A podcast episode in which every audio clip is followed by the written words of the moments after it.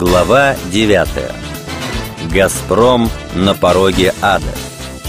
Газовая смерть. 21 декабря 2006 года в офисе «Газпрома» на улице Наметкина была паника. И в Кремле тоже было неспокойно. Чиновники и менеджеры внимательно смотрели новости. Но в новостях повторяли одно и то же.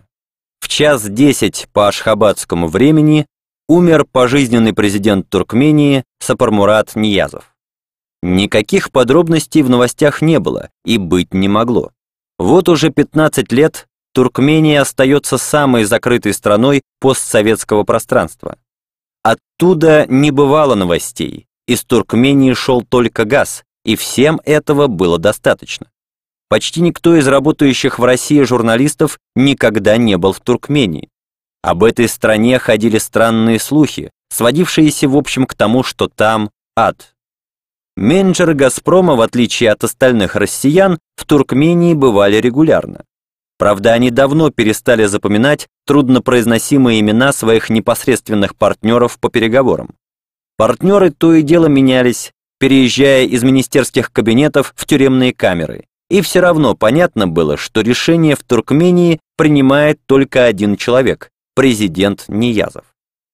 Газпромовские менеджеры всякий раз возвращались из Туркмении с дорогими подарками и смешными историями. Они рассказывали, что на главной площади туркменской столицы Ашхабада стоит золотая статуя Ниязова, и она поворачивается вслед за солнцем.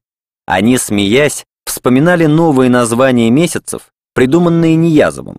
Январь, в свою честь, он назвал Туркменбаши, а апрель в честь своей матери, Курбан Султан Эдже. Менеджеры с улыбкой цитировали туркменскую прессу, изо дня в день писавшую, что можно отказаться от марксизма-ленинизма, однако те, кто не поддерживают идеологию туркмен-баши, не имеют права называться людьми и вообще являются нелюдью. Газпромовцы старались не вспоминать о нечаянных встречах с простыми гражданами Туркмении, которые шепотом умоляли помочь им выбраться из этой страны, говорили, что их сажают и расстреливают целыми семьями. И если работников «Газпрома» спрашивали, правда ли, что в Туркмении ад, они сразу говорили, да нет, конечно. Потом задумывались, а потом начинали говорить о том, что там газ.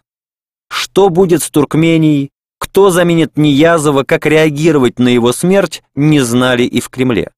В первый момент выяснить обстановку поручили спичрайтеру президента Джахан Паллыевой. Но не потому, что она могла быть в курсе, а просто потому, что она туркменка. Посольство Туркмении в Москве в тот день прекратило выдачу виз. Авиакомпания «Туркменские авиалинии» перестала продавать билеты на самолеты в Ашхабад. Страна, занимающая второе место на постсоветском пространстве и пятое место в мире по запасам газа, оказалась на несколько дней наглухо заперта. Туркменские газеты в тот день специально задержали свой выход, чтобы опубликовать сообщение о смерти пожизненного президента. Они также написали, что спикер парламента Авесгильды Атаев, который по Конституции должен был заменить президента на его посту, отправлен в отставку. Про то, что Атаев уже арестован, газеты не сообщали. А по телевидению сказали, что председателем комиссии по организации похорон Ниязова назначен министр здравоохранения и вице-премьер Гурбангулы Бердымухамедов. Еще в Советском Союзе существовала давняя традиция. Похоронами почившего генерального секретаря всегда руководил следующий генеральный секретарь. Смерть Ниязова стала переломным моментом в истории не только его страны, но и в истории «Газпрома» и всего мирового газового рынка. Ниязов всегда был важнейшим партнером «Газпрома», вне зависимости от того, враждовал он с ним или сотрудничал. И за годы своего правления Туркменбаши выстроил идеальную газовую империю. Его власть поддерживал газ. И именно этот газ покупаемый у Туркмении «Газпромом», накачал некогда скромного советского партийного функционера огромной властью, превратив его в безумного диктатора. К моменту распада Советского Союза в Туркмении добывалась примерно треть всего советского газа, так что потеря туркменских месторождений была для «Газпрома» ощутимым ударом. Однако, осознавая, что удержать Туркмению не удастся, Виктор Черномырдин придумал, как минимизировать потери. Единственным источником живых денег для «Газпрома» был экспорт на Запад. Поэтому Черномырдин придумал экспортировать только свой газ, ничего не платя Туркмении. Закупку туркменского газа Россия резко снизила. Руководивший советской газовой отраслью еще с 1985 года, Черномырдин знал, с кем имел дело. Ниязов, как и остальные новоявленные хозяева постсоветских республик, был когда-то первым секретарем республиканской компартии. Но на фоне прочих советских партийных деятелей, будь то президенты Казахстана Нурсултан Назарбаев и Узбекистана Ислам Каримов или те же руководители «Газпрома», Ниязов выглядел легковесно. Те в советские годы прошли все необходимые ступени.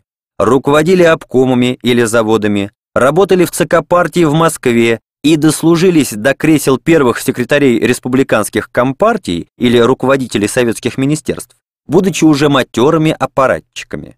Ниязов же занял пост первого секретаря едва ли не случайно. Его, как молодого перспективного инструктора ЦК, выделил Михаил Горбачев.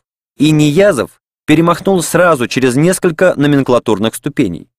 В начале 90-х Сапармурат Ниязов был, наверное, самым слабым из руководителей 15 советских республик. Рассказывают, что в конце перестройки на редколлегии газеты «Известия» нередко делали внушение с обкором, убеждая их не бояться партийных боссов. «Не стесняйтесь, товарищи, критикуйте!» Единственным, кому делали внушение иного рода, был Сапкор в Ашхабаде. Его убеждали, что грубить первому секретарю неприлично и не стоит обходиться с молодым главой ТССР Ниязовым слишком строго. Очутившись в кресле президента независимой Туркмении, Ниязов долго не мог поверить в то, что ему не надо советоваться с начальниками из Москвы. В то время, пока в России и в соседних республиках происходили революции и принимались декларации о суверенитете, Ниязов старался не высовываться. Он даже не стал вступать в СНГ, но не из принципиальных соображений, а испугавшись, что коммунисты вернутся и накажут. Только в 1992 Ниязов рискнул провести президентские выборы. Одновременно он попросил «Газпром» поделиться валютной выручкой от продаваемого на Запад туркменского газа. В «Газпроме» его подняли на смех. «Валютной выручкой? Какой такой выручкой? А мы туркменский газ на Западе не продаем!» Ниязов к этому разговору долго готовился, но все равно смутился. Он стал дрожащим голосом повторять, что в общем балансе советского газа туркменский составляет примерно 30%, поэтому Ашхабаду причитается 30% от валюты, которую «Газпром» получает за экспорт газа в Европу. «Да не продаем мы ваш газ в Европу. В Европу мы продаем российский газ, а туркменский идет на Украину, в Грузию, Армению. Вот с ними и разбирайся, Пусть они тебе платят. А как вы различаете газ-то? Он же в трубе смешивается. Мы различаем. Ниязову было нечего ответить. Ведь единственным путем экспорта туркменского газа был советский трубопровод Средняя Азия-Центр. Свою обиду на «Газпром» Ниязов выместил на Украине, пригрозив прекратить поставки, если Киев не будет вовремя рассчитываться за полученный газ. И тут случилось то, чего никто не ожидал, в том числе и сам Ниязов. В Советском Союзе все привыкли к тому, что Украина является одной из богатейших республик, а Туркмения – одной из отстающих. В газетах на полном серьезе писали, что Украина задавит Туркмению своей мощью, оставит ее без продовольствия. А Украина вдруг сдалась. История отравления Ниязов вдруг осознал, какая сила находится в его руках. Он сам поехал в Киев, где его принимали как благодетеля. У Украины денег не было, поэтому президент Украины Леонид Кравчук пообещал, что Киев будет платить Туркмении украинскими товарами. Их взаиморасчеты «Газпром» поначалу не волновали. «Газпрому» Украина тоже в тот момент платила товарами, которые поставлялись в Ямало-Ненецкий автономный округ. Единственное, что было важно для «Газпрома», это чтобы Туркмения не конкурировала с ним на Западе. В тот момент «Газпром» не стремился к экспансии, он старался заработать денег и изолировать конкурентов. Но политической изоляции Ниязов вовсе не тяготился, а экономической изоляции в первое время он не чувствовал, потому что на хозяина несметных газовых богатств быстро обратили внимание за границей. Турция, а затем и страны Западной Европы стали посылать в Ашхабад своих эмиссаров с дорогими дарами. В расчете получить доступ к туркменским недрам Ниязову давали самые щедрые кредиты.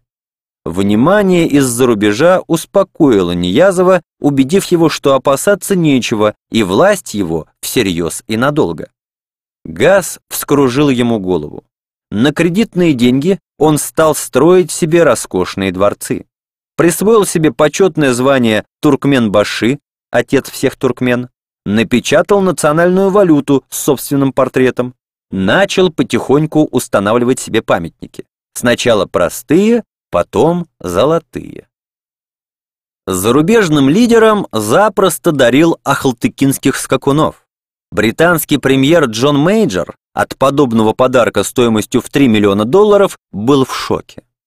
Однако, если западные партнеры старались скрыть свое недоумение, вызванное экстравагантными выходками Туркменбаши, то бывших коллег по КПСС произошедшая в нем перемена откровенно раздражала.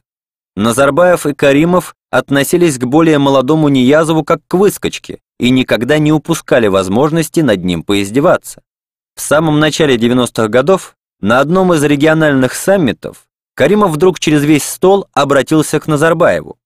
Нурсултан Абишевич, знаете, чем наши с вами деньги хуже туркменских? На них нет портрета Сапурмурата Ниязова. Все прыснули со смеху, а Туркмен-Баши только густо покраснел. Он всегда очень обижался на любые шутки, но никогда не находил, что ответить. Он возвращался домой и вымещал злость на подчиненных. Еще в начале 90-х у него появилась привычка устраивать регулярные чистки среди своих приближенных, а неблагонадежных сажать в тюрьму. Это помогало ему сносить обиды «Газпрома» и коллег. Стараясь избежать издевательств, Ниязов вскоре перестал ездить на региональные саммиты и вообще объявил свою страну нейтральной, чтобы как можно реже видеться с обижавшими его соседями. Соседей, между тем, раздражало в поведении Ниязова не аресты, а только чванство. Ислам Каримов из чуть менее богатого газом Узбекистана был намного скромнее. Он не печатал своего портрета на деньгах и не ставил себе золотых памятников. Но не отказывал себе в скромном удовольствии распределять по тюрьмам оппозиционеров и нелояльных чиновников. И вместо того, чтобы объявлять себя пожизненным президентом, просто исправно проводил референдумы о продлении полномочий. Его, видимо, сдерживал недостаток газа. К 1994 году Сапармурату Ниязову денег стало не хватать, и он впервые бросил вызов «Газпрому». Поддавшись на уговоры западных гостей, он решил строить газопроводы в обход России. У Туркмен-Баши было три пути экспортировать свой газ в обход труб «Газпрома». Первый вариант предусматривал строительство газопровода через Иран в Турцию и Европу, второй – по дну Каспия в Азербайджан и Турцию, третий – через Афганистан в Пакистан. Наиболее простым казался первый. 23 августа 1994 года Туркмен-Баши приехал в Тегеран подписать с иранским президентом Али Акбаром Хашеми Рафсанджани соглашение о прокладке трубы через Иран и Турцию в Западную Европу. Строительство должно было занять 6-8 лет и стоить 7 миллиардов долларов. Этот вариант «Газпром» никак не устраивал, поскольку компания сама собиралась поставлять газ в Турцию. На начальной стадии находилось планирование газопровода «Голубой поток». Туркменский газ мог стать ненужным конкурентом российскому. Своими опасениями Виктор Черномырдин поделился с американскими партнерами, в первую очередь с вице-президентом Альбертом Гором. Черномырдин и Гор сошлись на том, что поставки газа из Туркмении только усилят Тегеран, поэтому проект этого трубопровода надо затормозить. Вместо иранского варианта американцы советовали Туркменбаши другой путь экспорта газа – проложить трубу по дну Каспия в Азербайджан, а оттуда в Турцию и Европу. Но Азербайджана Ниязов очень боялся, потому что президент Гейдар Алиев вызывал у него священный трепет. Бывший член Политбюро ЦК КПСС на фоне скромного инструктора ЦК выглядел гигантом. Не особенно считаясь с Ниязовым, Алиев приказал начать разработку нефтяного месторождения Капяс в Каспийском море, которое туркмены считали своим, оно находится ближе к туркменскому берегу, чем к азербайджанскому, и даже назвали в честь Туркмен-Баши Сердар, вождь. Поэтому Туркмен-Баши категорически не хотел иметь дел с Азербайджаном. Только в 1998 американцам удалось уговорить Туркмен-Баши подписать соглашение о создании консорциума, который должен был начать строительство газопровода по дну Каспия. Однако в последний момент Гейдар Алиев потребовал, чтобы из 30 миллиардов кубометров, прокачиваемых через газопровод, 14 миллиардов кубометров были азербайджанскими и 16 миллиардов туркменскими. Ниязов скрежетал зубами и говорил, что уступит только 3 миллиарда кубов. На что Алиев соглашался, говоря, что братские народы всегда договорятся, но потом возвращался к своим требованиям. Оставался третий вариант, афганский. В марте 1995 года в Исламабаде Сапармурат Ниязов и пакистанский премьер Беназир Бхутто подписали меморандум о строительстве газопровода из Туркменистана в Пакистан. Американская компания Юнокл была готова профинансировать этот проект. Туркмен Баши пригласил участвовать в этом проекте и «Газпром». «Газпром» согласился. Своего газа компании вполне хватало для выполнения европейских контрактов, и Вяхерев, вероятно, полагал, что выгоднее участвовать в афганском газопроводе, чем пытаться сохранить монополию на транспортировку туркменского газа, который все равно, по большому счету, некому продавать. Южнее Туркмении шла активная подготовка к началу строительства. Реализация проекта трубы Туркмения-Афганистан-Пакистан зависела от уровня безопасности в Афганистане. И как раз в этот момент в стране появилось движение «Талибан». Спонсируемые Пакистаном формирования начали методично брать под свой контроль как раз те территории, по которым должен был пройти туркменский газопровод. В течение нескольких лет талибы смогли взять власть почти по всей стране. Больше всего это событие радовало компанию «Юнокл», которая открыто заявляла, что приход талибов к власти является позитивным событием. Приход к власти талибов горячо приветствовал и Сапармурат Ниязов. Он даже принимал их лидеров у себя в Ашхабаде. Талибам полагалось выполнять сложную миссию – охранять газопровод, по которому туркменский газ должен был пойти на экспорт в обход трубы «Газпрома». Фактически талибы оказались самыми эффективными борцами с контролем «Газпрома» над энергоресурсами Центральной Азии. «Газпром» эта ситуация устраивала. На официальном уровне Россия осуждала режим талибов и призывала с ним бороться, всячески поддерживая афганского президента в изгнании Бурхануддина Рабани и Северный альянс. Однако «Газпром» эти внешнеполитические принципы не волновали. Он участвовал в проекте талибского газопровода, вовсе не собираясь бороться за монопольный контроль над энергетикой Центральной Азии. Имперские амбиции Вяхереву были совершенно чужды. Если бы тот проект был реализован, то «Газпром» навсегда лишился бы контроля над Центральной Азией. Возможно, это привело бы к большей открытости тамошних режимов, в том числе и туркменского. И наверняка это спасло бы Афганистан от далекого тогда еще военного вторжения 2001 года. Правда, укрепленный газопроводом, режим талибов еще долго оставался бы у власти. Однако незадолго до начала строительства Иран и Россия поставили афганскому Северному альянсу крупную партию оружия. Тот пошел в контрнаступление и отвоевал у талибов значительные территории. Проект трансафганского газопровода был заморожен. Как раз в этот момент идея трансафганского газопровода разонравилась и «Газпрому». Причем Рем Вяхерев беспокоился вовсе не об ослаблении позиции России в Центральной Азии. Он понял, что туркменскому газу, который вот-вот сможет потечь на юг в сторону Афганистана, можно найти лучшее применение. Рэм Вяхерев придумал, как на туркменском газе можно заработать. Газовые деньги. В июне 1996 года Туркмен Баши приехал в Москву на инаугурацию Бориса Ельцина, наряду со всеми остальными лидерами стран СНГ. Они уже давно не виделись, но в этот раз Ниязов решил, что вполне может позволить себе появиться среди них, потому что чувствовал себя триумфатором. Туркмен Баши гордо расхаживал среди давних знакомых, лидеров СНГ, сияя гигантскими золотыми перстнями, усыпанными бриллиантами. Он собирался подписать с Борисом Ельциным сразу два очень важных соглашения.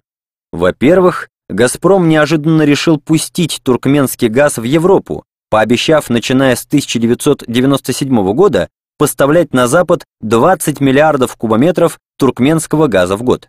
Однако за это «Газпром» хотел получить доступ к добыче газа в Туркмении. Так было создано акционерное общество «Туркмен-Росгаз», 51% акций которого принадлежал Туркмении, 44% «Газпрому» и еще 5% никому тогда еще неизвестной компании Итера International.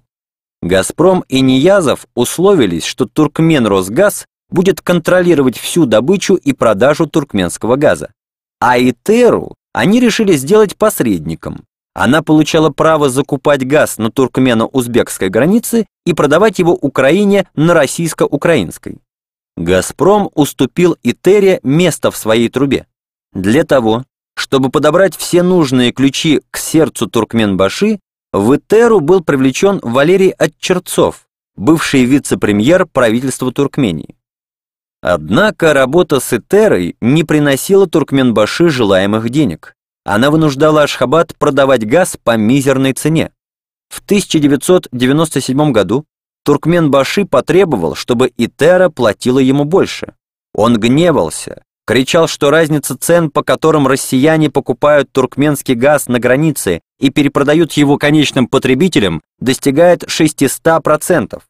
Более того, он был взбешен тем, что, вопреки обещаниям, «Газпром» так и не начал платить Туркмении за газ, поставляемый в Европу. Туркмен Баши утверждал, что из добытых в его стране в 1996 году 35 миллиардов кубометров примерно 20 миллиардов было экспортировано в Западную Европу. В марте 1997 года Туркмен-Баши объявил, что не будет больше сотрудничать с Этерой. «Газпром» не стал его уговаривать. Из Москвы просто позвонили и сказали, что газопровод крайне загружен, поэтому маршрут транспортировки туркменского газа на Украину придется изменить. Отныне протяженность маршрута будет не 580 километров, а 1050. Это означало, что платить за транзит пришлось бы в два раза больше. Украина покупать подорожавший вдвое туркменский газ отказалась, Сапармурат Ниязов был в ярости. Он порвал соглашение о создании совместного с «Газпромом» АО «Туркмен-Росгаз».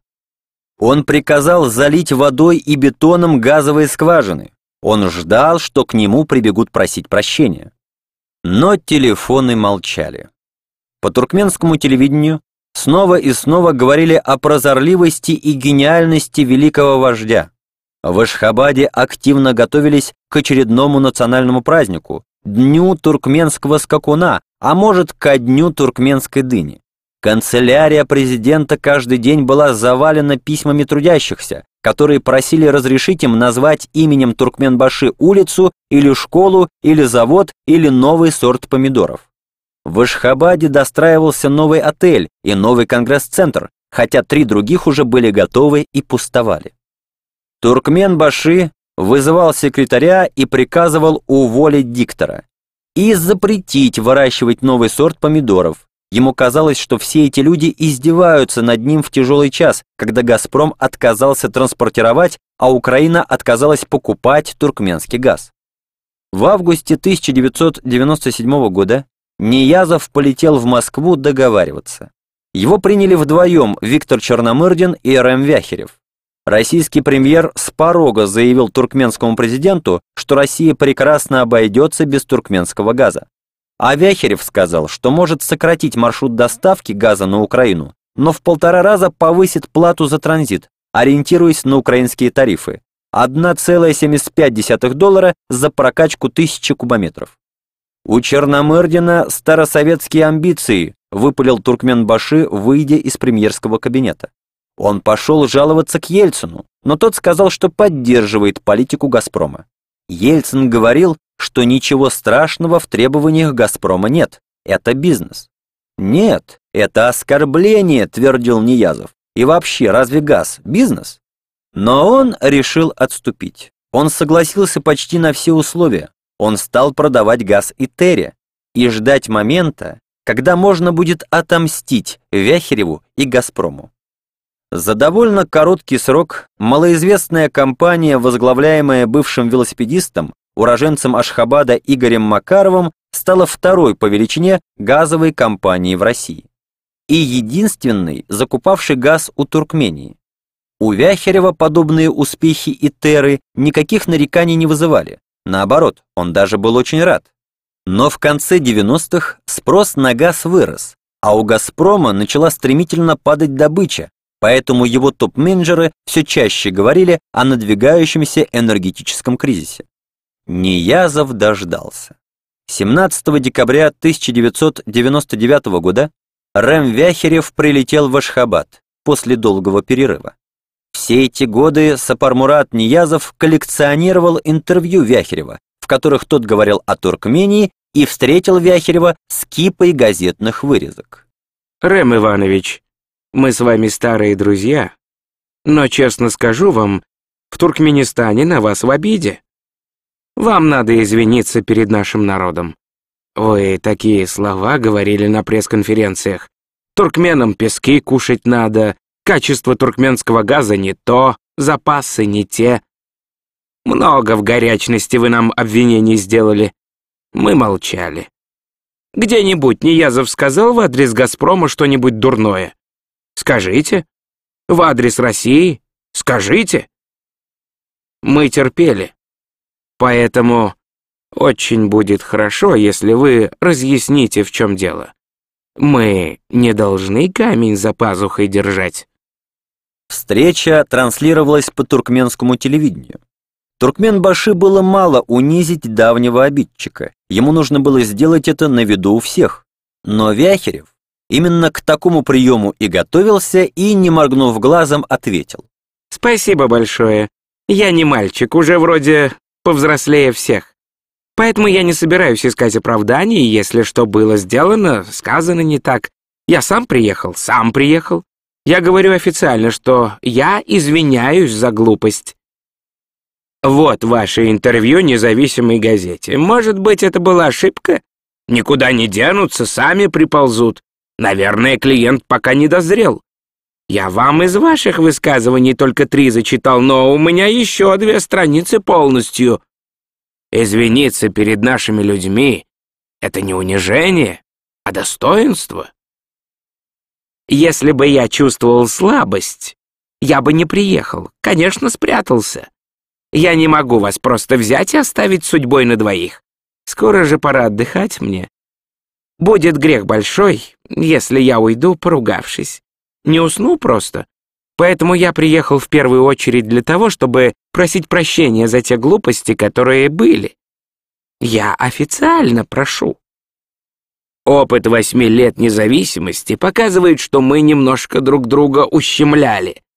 Ущемляли, когда речь шла о ценообразовании, о соотношении валютной части к товарной части. Сегодня Туркменистан уже имеет определенный рынок. Мы сегодня примерно в сутки продаем по 12-15 миллионов кубометров в Иран, по 42 доллара за тысячу кубов. Идет нормально. Из-за того, что не по нашей вине на длительное время были прекращены отношения с Россией, мы действительно начали переговоры с международными компаниями по выведению туркменского газа на мировые рынки. Но мы над этим долго работали. Сначала с вами вместе работали, но Черномырдин хитрый фокус выкинул, когда мы газопровод хотели через Иран, Турцию в Европу провести. На корню все зарубил. Потом мы начали работать над газопроводом через Афганистан, Пакистан. Мы бились, приглашали и вас участвовать. Вы там 30% объемов зарезервировали. Мы согласились. Потом тянули, тянули. И опять на полпути вы вышли, решили не участвовать. Мы с Украиной вели переговоры. Долго тяжба шла. Вы цену транзитную не устанавливали. Плечо давали нам в обход Москвы. В итоге и этот вариант у нас не получился. Украина оказалась неплатежеспособной. Сегодня она товарную часть платит кое-как, а валютную не платит. Вяхерев был готов унизиться, потому что знал, что через пару месяцев Ниязов собирается возобновить переговоры о судьбе транскаспийского трубопровода. В январе 2000 года в Ашхабад должны были слететься представители Азербайджана, Грузии, Турции и компании PSG и Shell. Но и в «Газпроме» все изменилось. Теперь ситуация подсказывала Вяхереву, что нужно закупить у Ниязова весь газ подчистую. Желательно руками Итеры. Туркменбаши соглашался продать только 20 миллиардов кубометров газа из 60 миллиардов добываемых в год. «Вы волк. Самый хищный волк. Чисто из человеческих побуждений я к вам прилетел. Я вам клянусь, мамой папой клянусь». И не напрасно. Унижение соперника опьянило Ниязова. Он вновь отказался от проекта трубы на дне Каспия. После десяти лет унижений он вдруг понял, что нужен всем. 19 февраля 2000 года Туркменбаши праздновал свое 60-летие. Этот день уже несколько лет являлся в Туркмении национальным праздником. И, конечно, Ниязов пригласил своего старого друга, самого хищного волка Рама Вяхерева.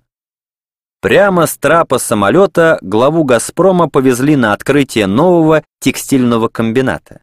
Там Вяхерева встретил Ниязов, который вместо приветствия сказал «Извинись еще раз всенародно за то, что год назад ты съерничал и сказал про нашу страну, клиент должен дозреть».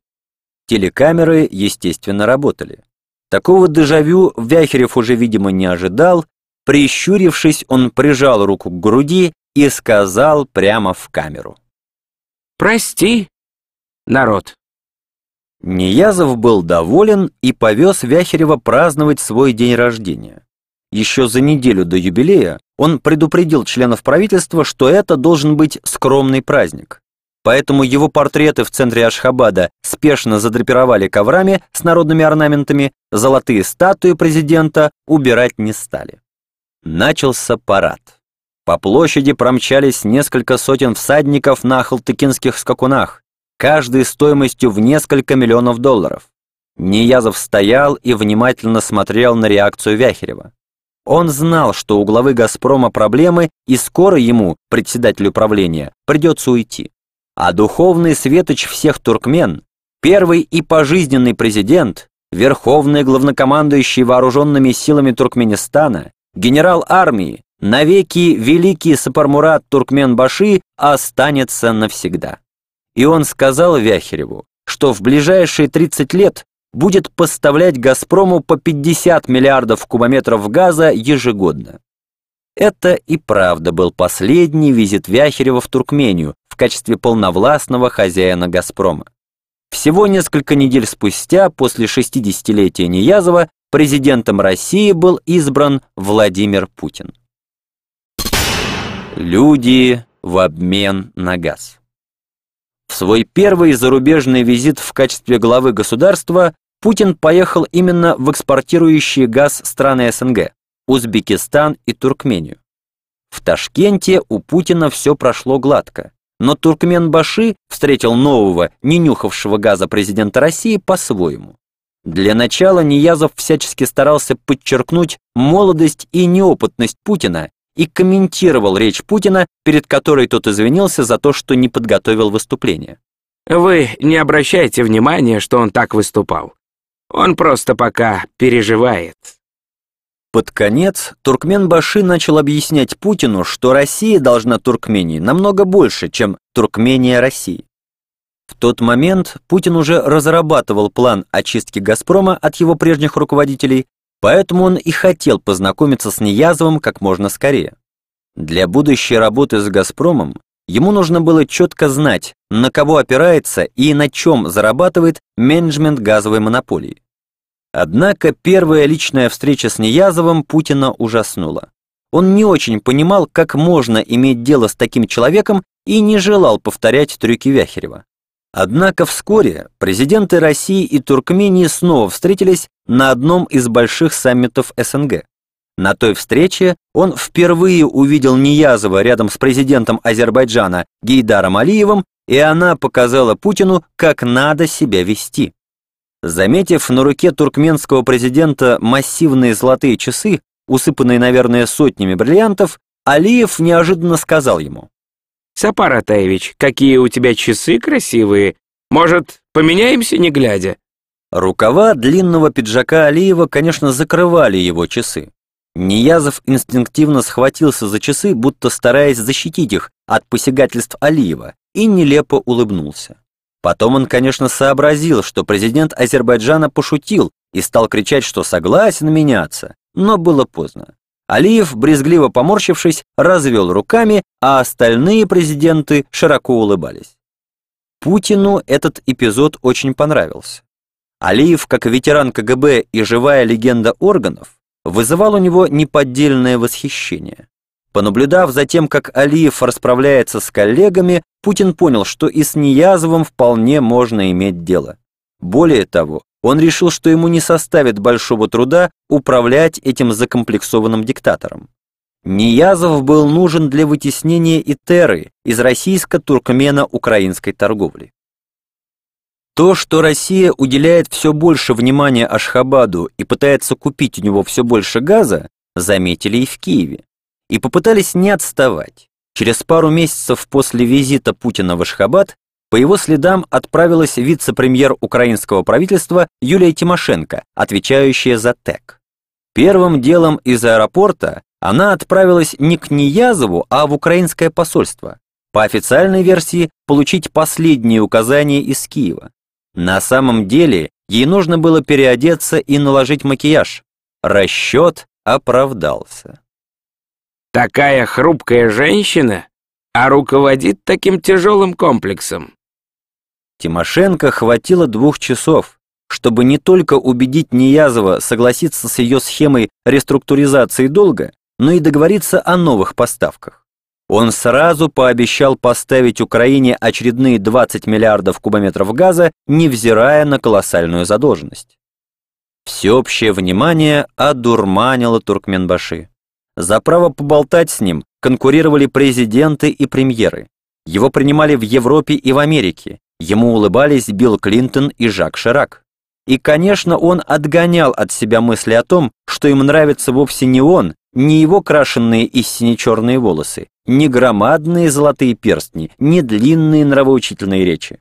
Они смотрят сквозь него и видят в нем только газ. Его «Рухнама», моральный кодекс туркменского народа, был переведен на многие языки мира, включая язык зулу, чтобы повсюду смогли узнать, что туркмены изобрели колесо, Аллах сотворил туркменское государство зрелым, и что отец Ниязова Атамурат, словно Христос, был предан коммунистами.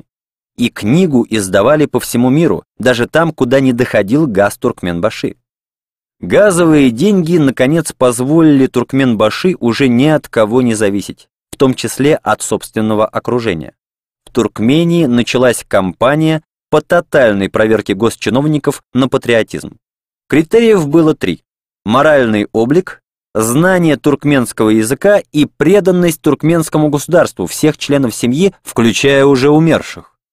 Одной из первых жертв стал не знающий туркменского языка министр иностранных дел Туркмении Борис Шихмурадов, создатель концепции туркменского нейтралитета. Он потерял свой пост, но в тюрьму не попал, поскольку довольно быстро уехал в Россию. Само собой, никакой оппозиции в Туркмении за годы правления Ниязова уже не осталось. Все, кто смогли, покинули страну, те, кто не успели, сидели в тюрьме.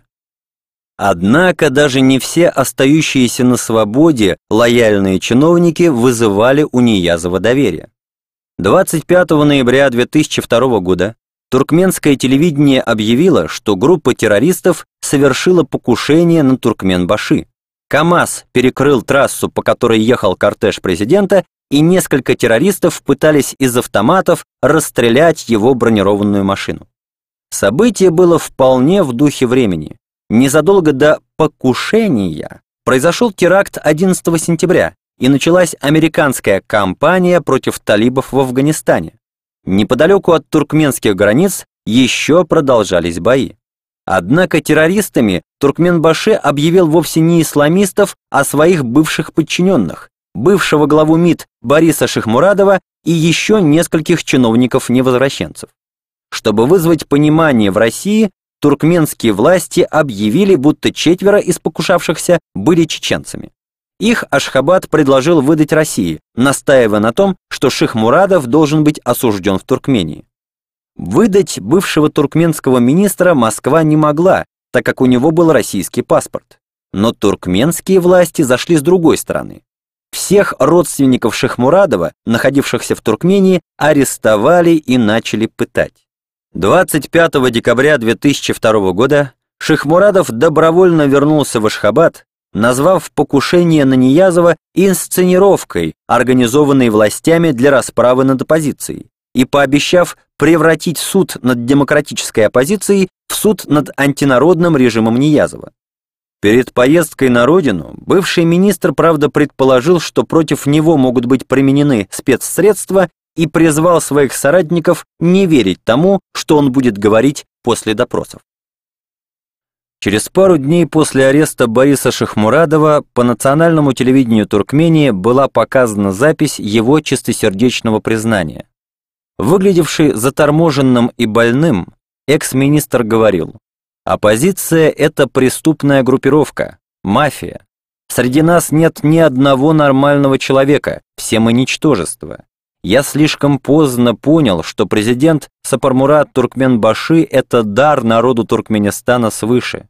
Мы — преступная шайка негодяев и предателей Родины, за деньги готовых пойти на любое преступление, Грязные злодеи, придумавшие для своей преступной деятельности политическое оправдание, называющие себя борцами за демократию и справедливость. Мы, проживая в России, занимались употреблением наркотиков и в состоянии опьянения вербовали наемников для совершения теракта. Наша задача была дестабилизировать обстановку в Туркмении, подорвать конституционный строй и совершить покушение на президента. Соратники президента требовали смертной казни для террористов, но он отказал им. Этим людям мало смерти. Пусть всю жизнь сидят в заточении и мучаются, глядя, как процветает Туркмения. А отменять запрет на смертную казнь Туркменистан не может, потому что мы цивилизованное государство. Еще один вывод, о котором объявил Туркменбаши. Его стране срочно нужно бороться с угрозой извне, поскольку все обвиняемые в организации покушения имеют двойное туркмено-российское гражданство, а среди непосредственных участников обстрела президентского кортежа оказалось 16 иностранцев. Республика к тому моменту и без того находилась в изоляции. Еще в 1999 году Ниязов вышел из договора о безвизовом режиме, объединяющий все страны СНГ. Для собственных граждан он ввел выездные визы. Покинуть Туркмению без его согласия подданным не позволялось.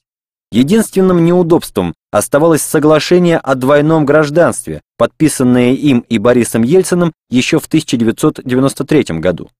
Все его бывшие чиновники, попавшие в опалу, всякий раз убегали в Россию, пользуясь своим вторым российским паспортом. И Ниязов потребовал от России отмены соглашения а взамен пообещал заключить с «Газпромом» революционное соглашение по газу. Туркмен Баши прилетел в Москву в апреле 2003 года, спустя полгода после пресловутого покушения. Он подписал с Владимиром Путиным контракт купли-продажи туркменского газа до 2028 года, соглашение о сотрудничестве в газовой отрасли на этот же период, а также о сотрудничестве в борьбе с международным терроризмом. Среди всех этих судьбоносных документов почти затерялась договоренность о прекращении действия соглашения о двойном гражданстве. Российский президент лаконично заявил, что все, кто хотел, уже переехали из Туркмении в Россию. Вернувшись в Ашхабад, Туркменбаши издал указ, по которому все 100 тысяч человек, имевшие и туркменский, и российский паспорт, должны были в течение двух месяцев выбрать гражданство одной из двух стран. Выбравшие российское должны были немедленно уехать, а те, кто не уложился в два месяца, автоматически становились туркменскими гражданами. Только через несколько месяцев проблему заметила Российская Госдума, там прошли слушания на тему о соблюдении прав человека в Туркменистане. Депутаты осудили политику Туркменбаши и решение об отмене двойного гражданства. Но срок, отведенный обладателем двух паспортов президентом Ниязовым, к тому времени уже истек. Бывший зампред «Газпрома» Александр Рязанов признается. «Мы политически пошли ему навстречу. Он отменил двойное гражданство, и мы это съели. Он вообще практически отменил у себя в республике русский язык. Но нам нужно было заключить с ним долгосрочный контракт, и мы пошли на это». Газовый котел. Под руководством Путина политика «Газпрома» в отношении Центральной Азии радикально поменялась. Вяхерев и Черномырдин могли спокойно говорить, что Россия обойдется без туркменского газа и ждать, что туркмены сами приползут. Для них «Газпром» был бизнесом, их собственным бизнесом, а Туркмения – конкурентом, которого нужно было прижать. Для «Газпрома» эпохи Путина Центральная Азия стала полигоном, который было необходимо взять под контроль. Кроме Туркменбаши, «Газпром» стал активнее работать и с лидерами соседних государств. Вторыми по значимости газовыми месторождениями в регионе обладает Узбекистан. Соседний с Туркменией, не менее авторитарный, но чуть более открытый режим. Однако дела с ним долго не клеились. Взаимопонимание было обретено довольно неожиданно, летом 2005 года. В тот год все СНГ было охвачено лихорадкой цветных революций. Они, казалось бы, подобрались уже совсем близко к Центральной Азии. В марте 2005 года революция произошла в Киргизии. Она началась с народного восстания в Ферганской долине, Волжской области на юге страны. Вскоре после Киргизской революции брожения начались и в той части Ферганской долины, которая находится на территории Узбекистана. Эта часть страны отделена от остальной ее территории горным перевалом. Транспортное сообщение между Ташкентом и крупнейшими городами Ферганской долины, Ферганой, Наманганом и Андижаном, часто бывают затруднительным. Президент Ислам Каримов прекрасно понимал, что если в западных областях начнется восстание вроде киргизского, подавить его он будет не в силах, и Ферганская долина как минимум отколется от Узбекистана. Поэтому он решил сыграть на опережение. В ночь на 13 августа некие вооруженные люди ворвались в тюрьму города Андижана, где, дожидаясь суда, сидели несколько местных бизнесменов. Городские власти пытались отобрать у них собственность, обвинив в создании тайного исламистского общества. Ворвавшиеся обезоружили охрану, открыли камеры и раздали арестованным оружие, как выяснится потом с холостыми патронами, после чего скрылись. Растерянные бизнесмены вышли на площадь. К утру в городе начался стихийный митинг. Большая часть городских чиновников спряталась или сбежала, а некоторых восставшие взяли в заложники на случай, если власти начнут разгонять манифестацию. Целый день на главной площади продолжались выступления. Жители поочередно залезали на постамент памятника народному герою Бабуру и произносили речи, проклинали президента Каримова и требовали революции наподобие киргизской. За сутки информация о загадочном восстании в Андижане, начавшемся с захвата тюрьмы, облетела весь мир. А вечером Ислам Каримов отправил армию на подавление мятежа террористов. На площадь выехали БТРы, которые начали расстреливать толпу. Обезумевшие горожане бросились бежать, туда, где, по их мнению, их ждала свобода, в соседнюю Киргизию. Но на шоссе, ведущем в сторону границы, были расставлены БТРы, которые расстреливали подбегавшую толпу. И андижанцы бежали дальше, прямо по трупам. За первой засадой была вторая, третья. Несколько сотен человек было убито в городе, еще несколько сотен по дороге. до спасительной Киргизии добежали 526 человек. Весь следующий день мы ходили по Андижану пешком. Свезенные со всех окрестных областей военные каждые 100 метров останавливали и проверяли машины. Все городские такси занимались транспортировкой убитых. У нас под ногами звенели гильзы крупного калибра, в придорожных канавах лежали трупы. Мы навещали знакомых, чтобы узнать, кто остался жив. Президент Ислам Каримов выступал по телевизору с обращением к нации. Объяснив, что все расстрелянные были террористами, а все журналисты, сообщавшие о сотнях невинных жертв, их сообщниками, президент Узбекистана философствовал. «Если в котле все кипит, то нельзя наглухо закрывать крышку, потому что скопившийся внутри газ разорвет котел. Газ нужно потихоньку выпускать». В домах, куда мы заходили, Люди смотрели на президента по телевизору. Они только что похоронили своих близких. Похороны шли в городе весь день. Люди безучастно слушали президента. Лишь кто-то из них будто просыпался и вскрикивал «Ложь! Ложь!». Но когда Каримов дошел до рассуждений про газовый котел, люди загудели. О чем он говорит? Что это значит? Если про Узбекистан, то у нас эта крышка не просто закрыта, она заварена а потом сразу пошли проверять, плотно ли закрыта дверь. После подавления андижанского мятежа о вероятности революции в Узбекистане никто уже не помышлял. А через месяц Ислам Каримов и Владимир Путин подписали договор о союзнических отношениях. Эхо Андижана докатилось и до Туркмении. Летом 2005 года независимые центральноазиатские веб-сайты сообщили о волнениях в Мары, крупнейшем городе на юге страны. Сообщения были крайне скудные. В отличие от Узбекистана, в Туркмении нет иностранных журналистов, поэтому рассказать о том, что произошло в Мары, было некому. Стало известно лишь то, что на несколько месяцев доступ в город был перекрыт, а телефонная связь с ним прекращена. Странные события в Андижане и Мары только укрепили газовую дружбу России с Узбекистаном и Туркменией. Еще узбекский президент пообещал открыть «Газпрому» доступ к крупнейшим газовым месторождениям своей страны. Туркменбаши тоже вдруг стал ласков, как никогда прежде.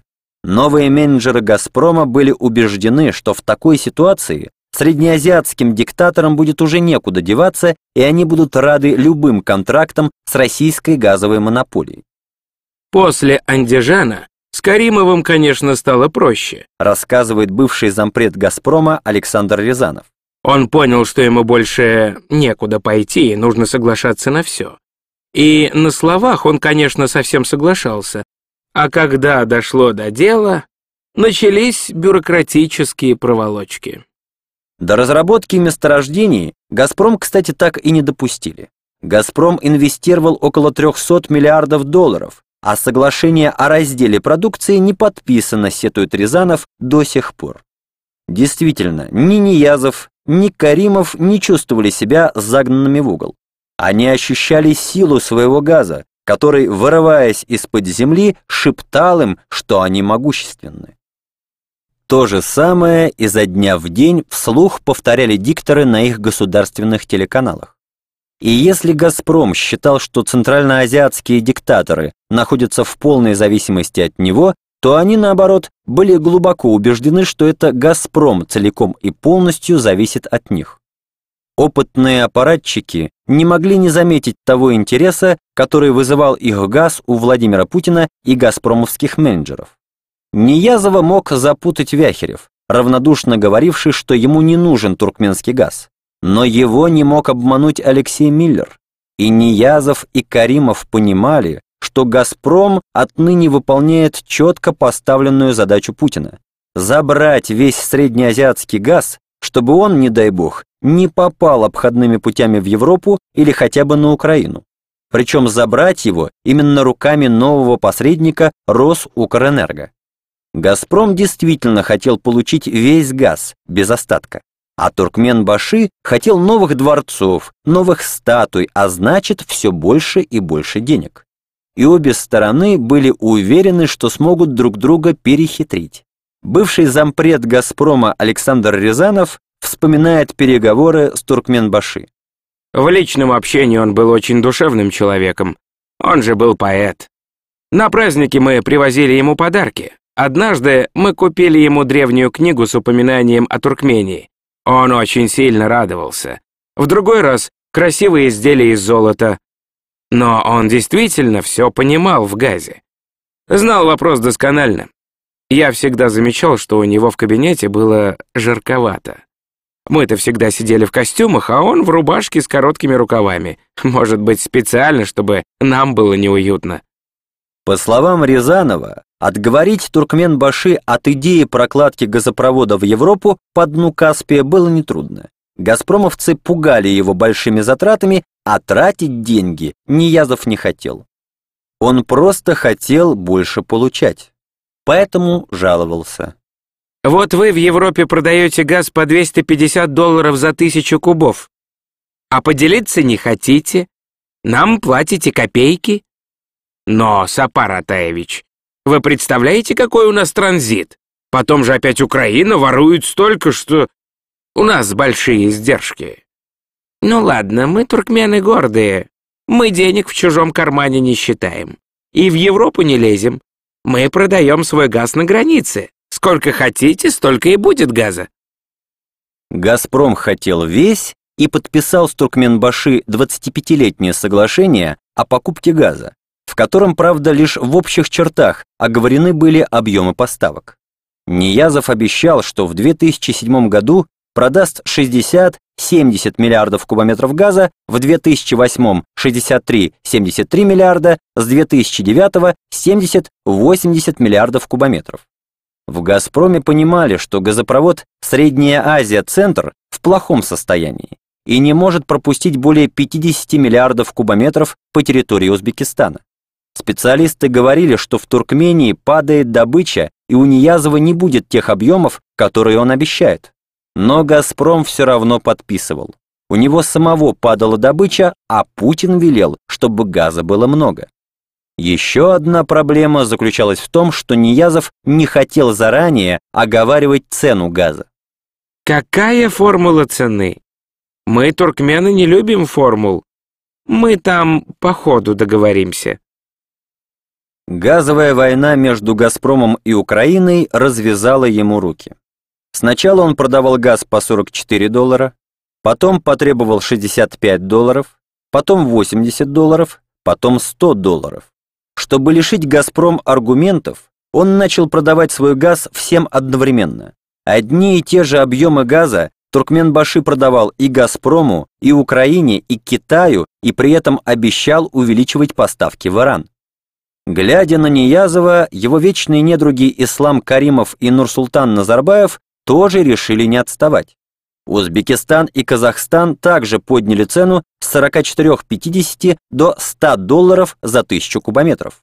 Александр Рязанов вспоминает, что газпромовские переговорщики говорили Ниязову.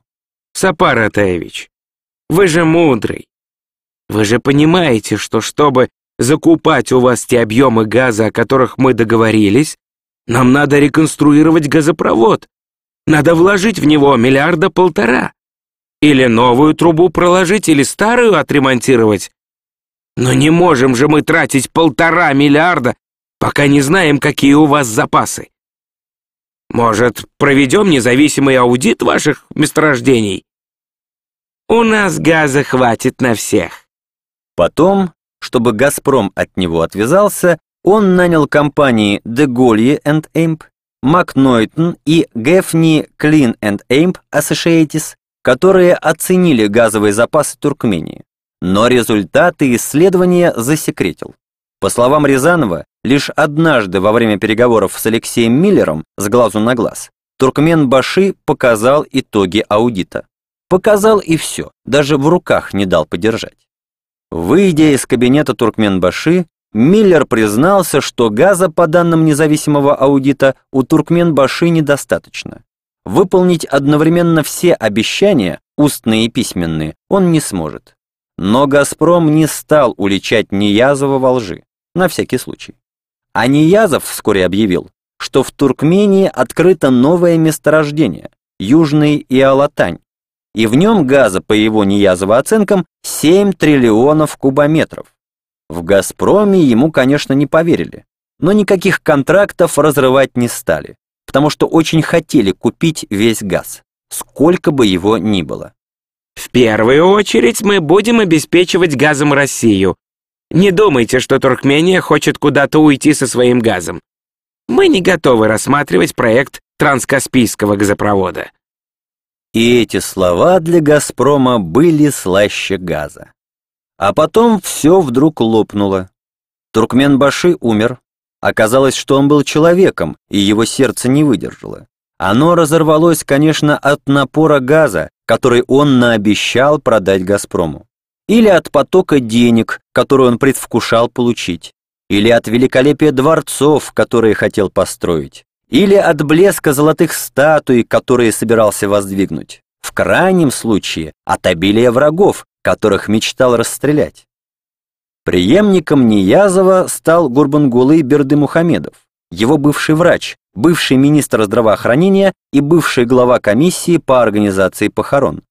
Именно он констатировал, что смерть Туркменбаши наступила от разрыва сердца. Первым его заявлением в качестве ИО президента было обещание выполнить все газовые контракты, подписанные предшественником. Летом 2007 года в городе Красноводске, разумеется переименованном в город Туркменбаши, новый президент Туркмении принимал гостей Владимира Путина и Нурсултана Назарбаева. Ислама Каримова тоже звали, но он почему-то не приехал. Три президента подписали соглашение о строительстве нового газопровода, который пойдет из Туркмении вдоль берега Каспийского моря через Казахстан в Россию. После подписания к новому президенту Туркмении подпустили журналистов. И они спросили, откажется ли Бердымухамедов от проекта транскаспийского газопровода через Азербайджан и Турцию в Европу. Того самого, которого Туркменбаши, не город, а человек, не хотел строить, потому что боялся Гейдара Алиева, потому что дорого и потому что его всячески отговаривал «Газпром». Во всем мире идет диверсификация, и у нас еще, может быть, будут на рассмотрении эти проекты. То есть не стоит списывать его со счетов? Не стоит. И запасов газа хватит? Хватит. Стоявший рядом Владимир Путин вдруг стал смеяться. Выходило, что купить весь среднеазиатский газ «Газпрому» не удастся. Вероятно, будучи врачом и, в отличие от Ниязова, осознавая свою смертность, Бердумухамедов имел в виду, что газа хватит на личный его век, что он, президент Бердымухамедов, умрет прежде, чем многочисленные партнеры Иран, Турция, Азербайджан, Россия, Украина, Германия почувствуют себя обманутыми. Глава 10. Поход на запад. Газовые гусары. 9 декабря 2005 года в поселке Бабаево Вологодской области был праздник. Вернее, для местных жителей это был ужас. Праздник был только для приехавших в Бабаево высоких гостей. В этот день здесь сваривали первый участок газопровода Грязевец-Выборг, который впоследствии должен стать началом трубопровода «Северный поток», по которому газ пойдет из России в Германию, минуя все транзитные страны. Корреспонденты государственных каналов российского телевидения приехали в Бабаево за неделю до торжеств, уже успели снять все необходимые стендапы на фоне трубы и проговорить в камеру взволнованно торжественные тексты. В назначенный день к участку трубопровода привезли главу «Газпрома» Алексея Миллера, премьер-министра РФ Михаила Фродкова, министра экономики ФРГ Михаэля Глосса, руководителей компаний ЕОН и БАСФ. Чтобы не отморозить уши при 30-градусном морозе, высоким гостям пришлось надеть громадные меховые шапки. Началась показательная сварка. Все выстроились в ряд Алексей Миллер поднял руку и скомандовал «Давай!» Вспоминает Сергей Белов, замдиректора сварочно-монтажного треста, который проводил показательную сварку. Сварочный аппарат заработал и тотчас заглох. Он не работал 37 секунд, пока не запустили по новой. Все эти 37 секунд у меня не билось сердце. Потом трубу все-таки заварили. Михаил Фродков, Алексей Миллер и остальные гости оставили на трубе свои автографы, а затем вместе со строителями прошли в прогретый шатер, где были уже накрыты столы, выпивать за успех проекта. Зато не до выпивки было журналистам. В тот же день специально провезенных журналистов подвели к Алексею Миллеру, и он сделал им важное объявление. Совет акционеров компании, которая будет строить газопровод в Германию, возглавит бывший канцлер ФРГ Герхард Шредер. Журналисты побежали перемонтировать свои заранее отснятые сюжеты. Как рассказал нам один из руководителей «Газпрома», для самого Миллера назначение Шредера было неожиданностью. Эту новость ему сообщил Путин, позвонив за несколько минут до пресс-конференции. На следующий день, когда гости разъехались, первый стык, сваренный накануне, убрали на склад и продолжили настоящую работу. На счастье строителей та зима была очень морозной. Вологодская и Ленинградская области, по которым должен пройти газопровод, это сплошные болота. Тяжелая техника может подойти к месту строительства только тогда, когда болото замерзает. Сергей Белов показывает нам. В теплое время года приходится делать лежневки, деревья укладывать в несколько слоев. А то шаг влево, шаг вправо и все, в болоте. 30 лет работаю, а такого сложного участка еще не было. Хотя, с другой стороны, сколько работаю, хорошего участка еще никогда не попадалось. У нас ведь везде то болото, то опять болото, то вечная мерзлота, то снова болото. Строительство трубы на его участке между Грязовцом и Тихвином уже завершено. Сейчас специалисты из немецкой фирмы ТУФ вместе с сотрудниками сварочно-монтажного треста проводят гидроиспытания. В трубу закачивают воду и нагнетают давление, чтобы проверить трубу на прочность. Вообще-то по плану мы должны были строить два года, но тут вдруг партия сказала «надо». Планы изменились, и трубу нужно закончить за год. Ну что ж, мы напряглись и построили за год. Партия — это «Газпром»? Он, конечно. Кто же еще? Мы едем вдоль газопровода. Вокруг густой, непролазный лес. Тонкие сосны растут так близко друг к другу, что, кажется, протиснуться между ними невозможно. На дорогу то и дело выбегают зайцы. С дороги лениво разбегаются жирные трясогузки.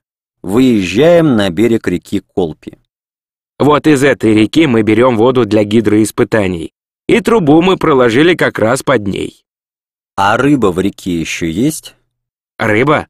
Да, мужики постоянно ловят. Тут и хариус, и карп, и сом, и лещей ловят.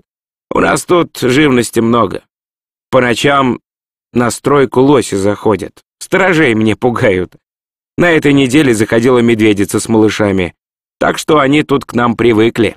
Мы тут своими делами занимаемся, к ним не лезем. Да и жители местные тоже к нам привыкли. Мы только за лето три свадьбы сыграли. Наши люди знакомятся с местными девушками, семьи создают. Ну прямо гусары, точно, газовые. Строители обычно живут неподалеку от газопровода, во временных городках, состоящих либо из вагончиков, либо из бочек, странных домов, имеющих форму огромных лежащих бочек. В таких городках живут вместе с семьями по нескольку лет. Детей отдают в ближайшие сельские школы, а когда стройка заканчивается, весь городок переезжает в другое место, вместе с бочками, строителями и их семьями. Детей забирают из их прежних школ и отдают в новые, тоже расположенные вдоль трассы строящегося газопровода, но уже другого. Их называют Трассовые дети. Многие из них так и вырастают около газпромовской трубы и сами почти всегда идут в «Газпром». Леонтий Вареца нам рассказывает. «А что, я сам такой? Отец работал в Надыме. Я до девятого класса прожил в бочке. Некоторые мои школьные друзья по 10-15 школ меняли. А что поделать, такая работа. Сейчас он работает в Лентрансгазе и тоже занимается строительством газопровода Грязовец-Выборг. С Леонтием мы едем вдоль будущей трассы трубопровода. В Ленинградской области стройка еще далека от завершения. Он с ужасом вспоминает прошлую теплую зиму и говорит, что если в этот раз морозов не будет, проложить трубу по болоту в срок будет нелегко. Еще одна проблема строителей в Ленинградской области – не разорвавшиеся снаряды. Их то и дело находят вдоль трассы. 60 лет назад здесь проходили ожесточенные бои. С 1942 по 1944 Продолжалась блокада Ленинграда. В городе был голод, а продовольствие подвозили с востока, по так называемой «дороге жизни». Сейчас почти вдоль той легендарной дороги строится газопровод, по которому и будет поставляться газ в Германию. По суше труба должна пройти до бухты Портовой, что недалеко от Выборга. Дорога от Санкт-Петербурга туда занимает три часа, и вот уже появляются указатели на Хельсинки. Сразу за Выборгом граница с Финляндией. Да и город до Зимней войны 1940 года был финским. Оставив Выборг позади, всего в паре километров от границы мы сворачиваем в лес. Где-то здесь вскоре должны построить мощнейшую в Европе компрессорную станцию. Газ будет перетекать из наземного трубопровода Грязовец-Выборг в подводный Северный поток.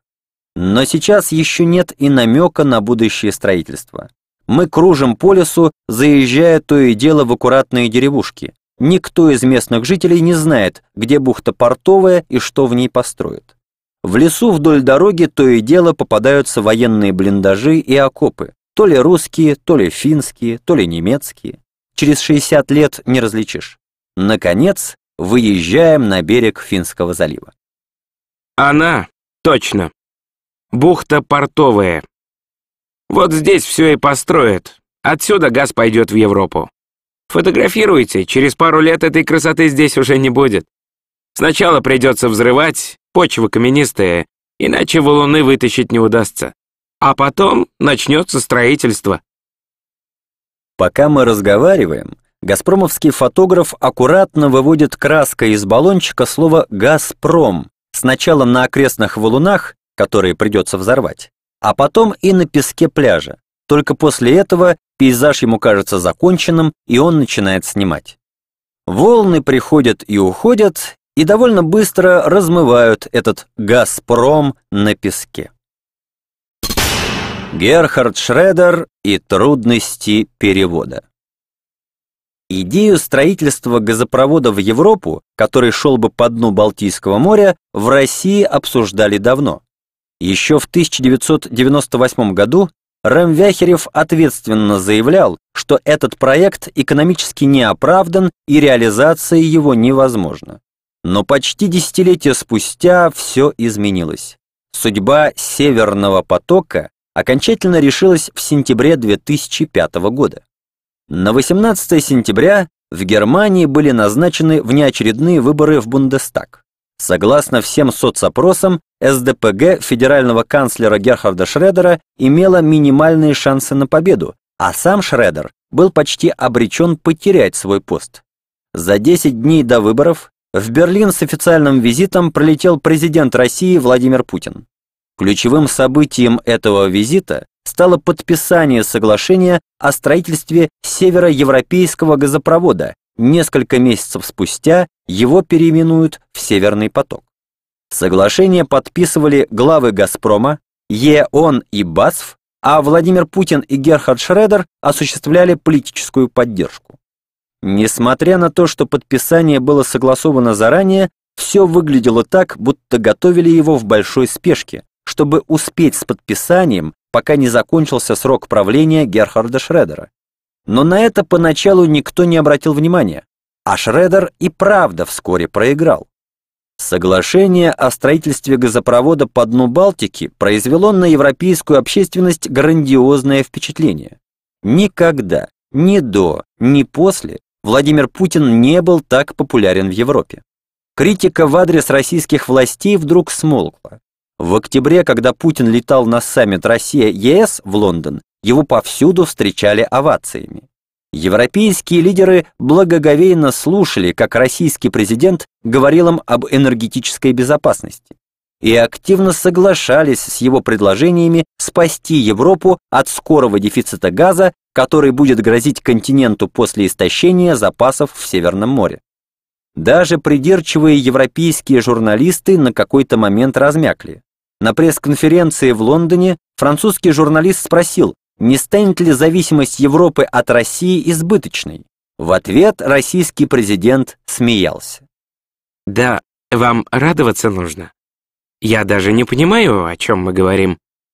Критиковали новый проект только власти прибалтийских республик и Польши, ведь по проекту трубопровод должен обойти стороной именно их. Президент Александр Квасневский обозвал соглашение пактом Путина-Шредера, намекая на его схожесть с пактом Молотова-Риббентропа. Два больших соседа вновь поделили Польшу без ее согласия. Но эту критику никто не воспринимал всерьез. Она была естественна с учетом того, что от реализации нового проекта все эти страны теряли ощутимые деньги. Идиллия продолжалась вплоть до того самого дня, когда в поселке Бабаево состоялась торжественная сварка будущего газопровода. Вернее, до того момента, как Алексей Миллер объявил, что Герхард Шредер назначен председателем комитета акционеров компании-оператора строящегося газопровода North European Gas Pipeline Company, NEGPC.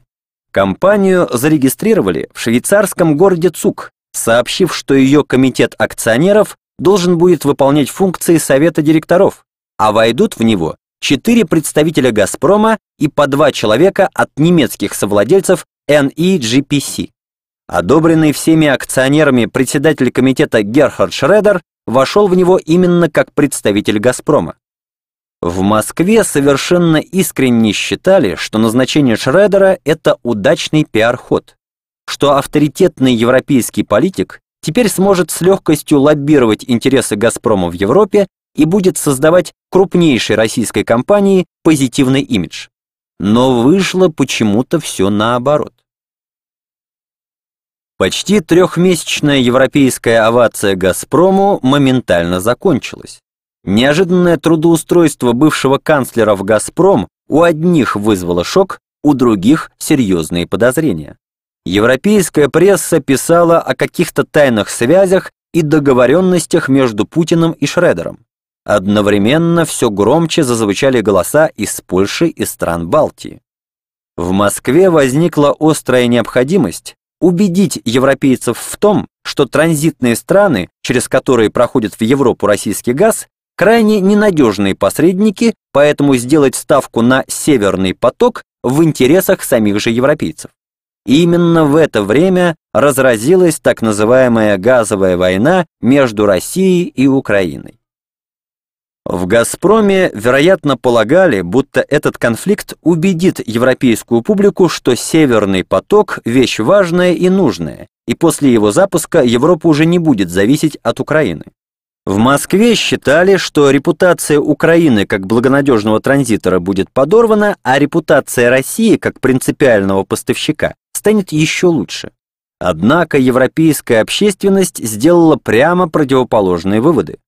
Когда «Газпром» в новогоднюю ночь перекрыл газ Украине, первое, о чем подумали европейцы, что на месте Украины могли бы оказаться и они. Европейские потребители просто вспомнили, насколько сильно они зависят от поставок российского газа. В Германии объем импортируемого российского газа составлял 40% от общего потребления. В Италии и Франции по 25%, в Австрии 75%, в Словакии и Болгарии около 90%, а в Финляндии и вовсе 100%. Европейская пресса взорвалась. Методы бандитизма и шантажа, к которым прибегает «Газпром», напоминают советские времена, писала британская Daily Telegraph. «Газпром» стал объектом всеобщей критики за то, что грубо отключил газ и использовал голубое топливо в качестве оружия, вторила немецкая Handelsblatt.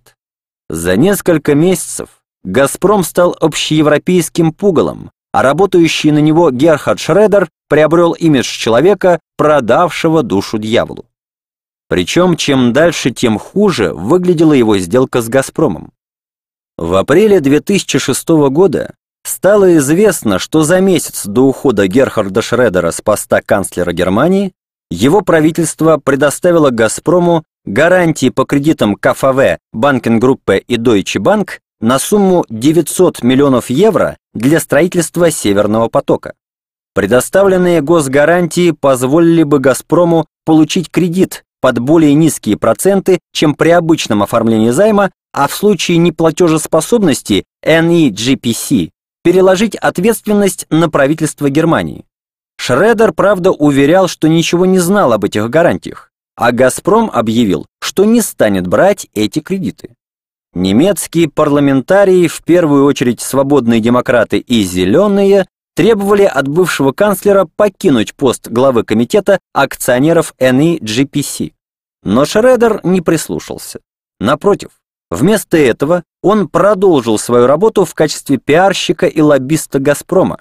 Во всех своих редких публичных выступлениях он старательно прославлял «Газпром» как надежного поставщика энергоресурсов. Публично подчеркивая, что за свою работу на «Газпром» получает всего лишь 250 тысяч евро в год, он призывал европейцев не забывать о гордости русских людей и о русской душе. Он заступался за «Газпром», за российские власти и за президента Путина тогда, когда их всюду критиковали. И в Кремле, и в «Газпроме» искренне считали, что это хороший пиар. Если бы не появление Герхарда Шредера в числе немцев-менеджеров «Газпрома», общественность в Германии, возможно, и не стала бы интересоваться, кого еще российский газовый монополист привлекает для работы в своих европейских подразделениях. Однако в 2006 году всех сотрудников «Газпрома» начали разглядывать под лупой. Еще одним лицом «Северного потока», его управляющим директором, стал Маттиас Варник, руководитель российского отделения Дрезднер Банк. Американская газета Wall Street Journal утверждала, что Варник познакомился с Путиным еще будучи офицером штази, в то время, когда будущий российский президент являлся агентом КГБ в Дрездене. Правда, сам Варник факт столь давнего знакомства с Путиным отрицает. Затем выяснилось, что он вовсе не единственный человек из органов в германском представительстве «Газпрома». Как выяснила Welt, Ханс Уве Крейер, директор по персоналу «Газпром Германия», являлся штатным осведомителем штази под кодовыми именами Роланд Шредер или Хартман. Сотрудничал со штази также и финансовый директор «Газпром Германия» Феликс Штрехобер.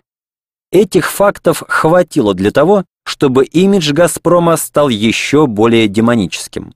Выходило, что Москва, как и в советские времена, пытается взять Германию под свой контроль с помощью штази, но уже не силой своего оружия, а силой своего газа.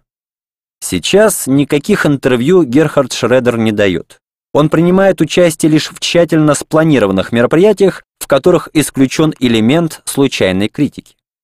Через нашего литературного агента мы пытаемся пообщаться с ним в Берлине. Он должен приехать на презентацию книги своего давнего друга, статс-секретаря немецкого министерства экологии по фамилии Миллер. Помощники предупреждают, что господин Шредер не готов отвечать ни на какие вопросы.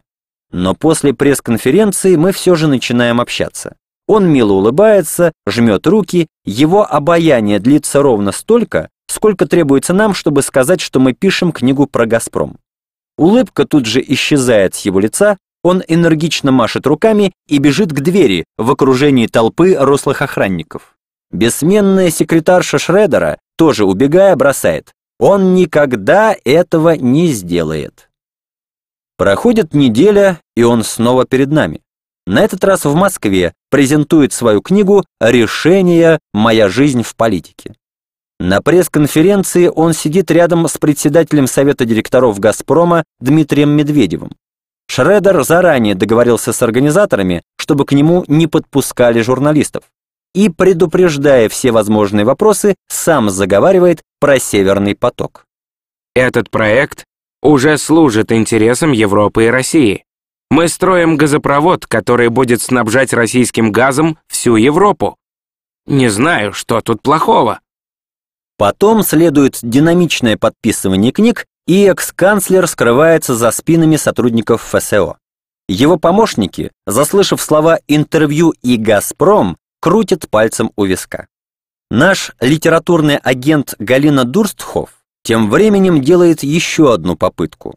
В своем письме Шредеру она пытается объяснить, что можно, конечно, воспользоваться и открытыми источниками информации, но нам хотелось бы получить информацию из первых рук. Спустя неделю она получает письмо за подписью Герхарда Шредера, в котором он категорически отказывается от каких-либо интервью на тему «Газпрома». Бургхард Бергман, глава компании ЕОН «Рургаз» и член совета директоров «Газпрома» недоумевает. Не знаю, почему он так себя вел. Может быть, он решил, что вы собираетесь критиковать «Газпром»? Да нет, мы стараемся писать объективно, а как раз его нежелание общаться наводит на мысль, что ему есть что скрывать. Ну, я даже не знаю.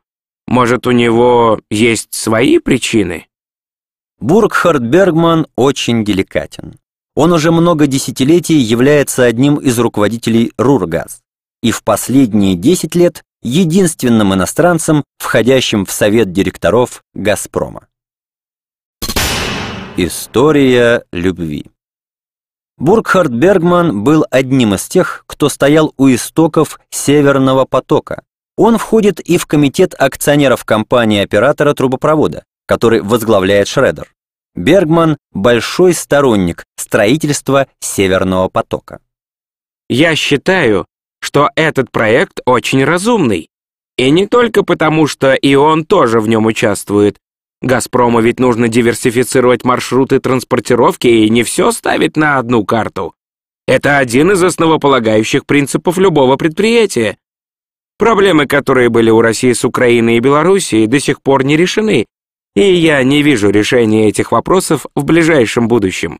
Nord Stream — это решение, которое само напрашивалось. Раньше было два маршрута, и необходимо было создать третий, независимый от двух первых. Все говорят, что «Северный поток» хорош тем, что избавляет «Газпром» от транзитных издержек. Но ведь это не так, возражаем мы. «Газпрому» придется платить и компании-оператору, которая будет обслуживать газопровод, и Германии, потому что в этом случае именно она станет транзитором для остальных европейских стран, куда «Газпром» намерен поставлять газ. Вы правы. Если говорить о транзите газа через Германию Великобританию, за это придется платить дополнительные деньги. Зато нет никакого риска срыва поставок. В Германии есть гарантия, что транспортировка будет выполнена. И в этом отличие от ситуации на Украине. Там на ситуацию влияют два фактора. Во-первых, Украина хочет получить газ для своего потребления по более низкой цене. Здесь, в Германии, такой проблемы не стоит. Вторая проблема в том, что, по мнению «Газпрома», газотранспортная система на Украине не может обеспечить сохранность газа. Бергман слишком деликатен, чтобы сказать прямо. По мнению «Газпрома», Украина ворует газ. Прокладывать газопровод на дне – это, конечно, дороже, чем строить газопровод по суше. Но транспортировка через Балтийское море всего 10% от стоимости продажи в Западной Европе, а значит, он выгоден?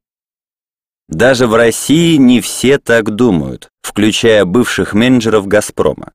Александр Рязанов, в недавнем прошлом зампред правления, курировавший «Северный поток», считает, что экономическая целесообразность проекта сильно уступает политической. Довольно дорогой проект. Политический. Но нужен он, конечно, только потому, что мы им давим на Белоруссию и на Украину. Если бы у нас была ясная ситуация с транзитом через Украину или Белоруссию, то никакой Stream был бы не нужен. А Бургхард Бергман улыбается. Мы сидим в его кабинете на шестом этаже офиса ЕОН в Эссене. За огромными окнами его кабинета видны две старые кирхи и желтые деревья с облетающей листвой. Бергман улыбается, но совершенно спокойной и отстраненной улыбкой. У него тоже осень. Через полгода он уходит на пенсию. В феврале 2008 года, в связи с достижением 65 лет, Бергман должен оставить свой пост. и главным связным между Европой и «Газпромом» вместо уважаемого ветерана Бергмана станет кто-то другой. И, кстати, никто не заставляет «Газпром» транспортировать газ в Великобританию. Если это окажется невыгодно, слишком дорого, то и не надо. На мой взгляд, большей проблемой является то, сколько газа нужно и можно поставлять в собственных интересах. Если на рынке будет избыток объемов поставляемого газа, это приведет к снижению цены. А в данный момент в Великобритании наблюдается именно такая ситуация. Оптовая цена там ниже, чем в Германии, поэтому многое зависит от того, является ли правильным собственное планирование экспортных объемов. Именно с Великобританией было связано одно из первых европейских разочарований «Газпрома».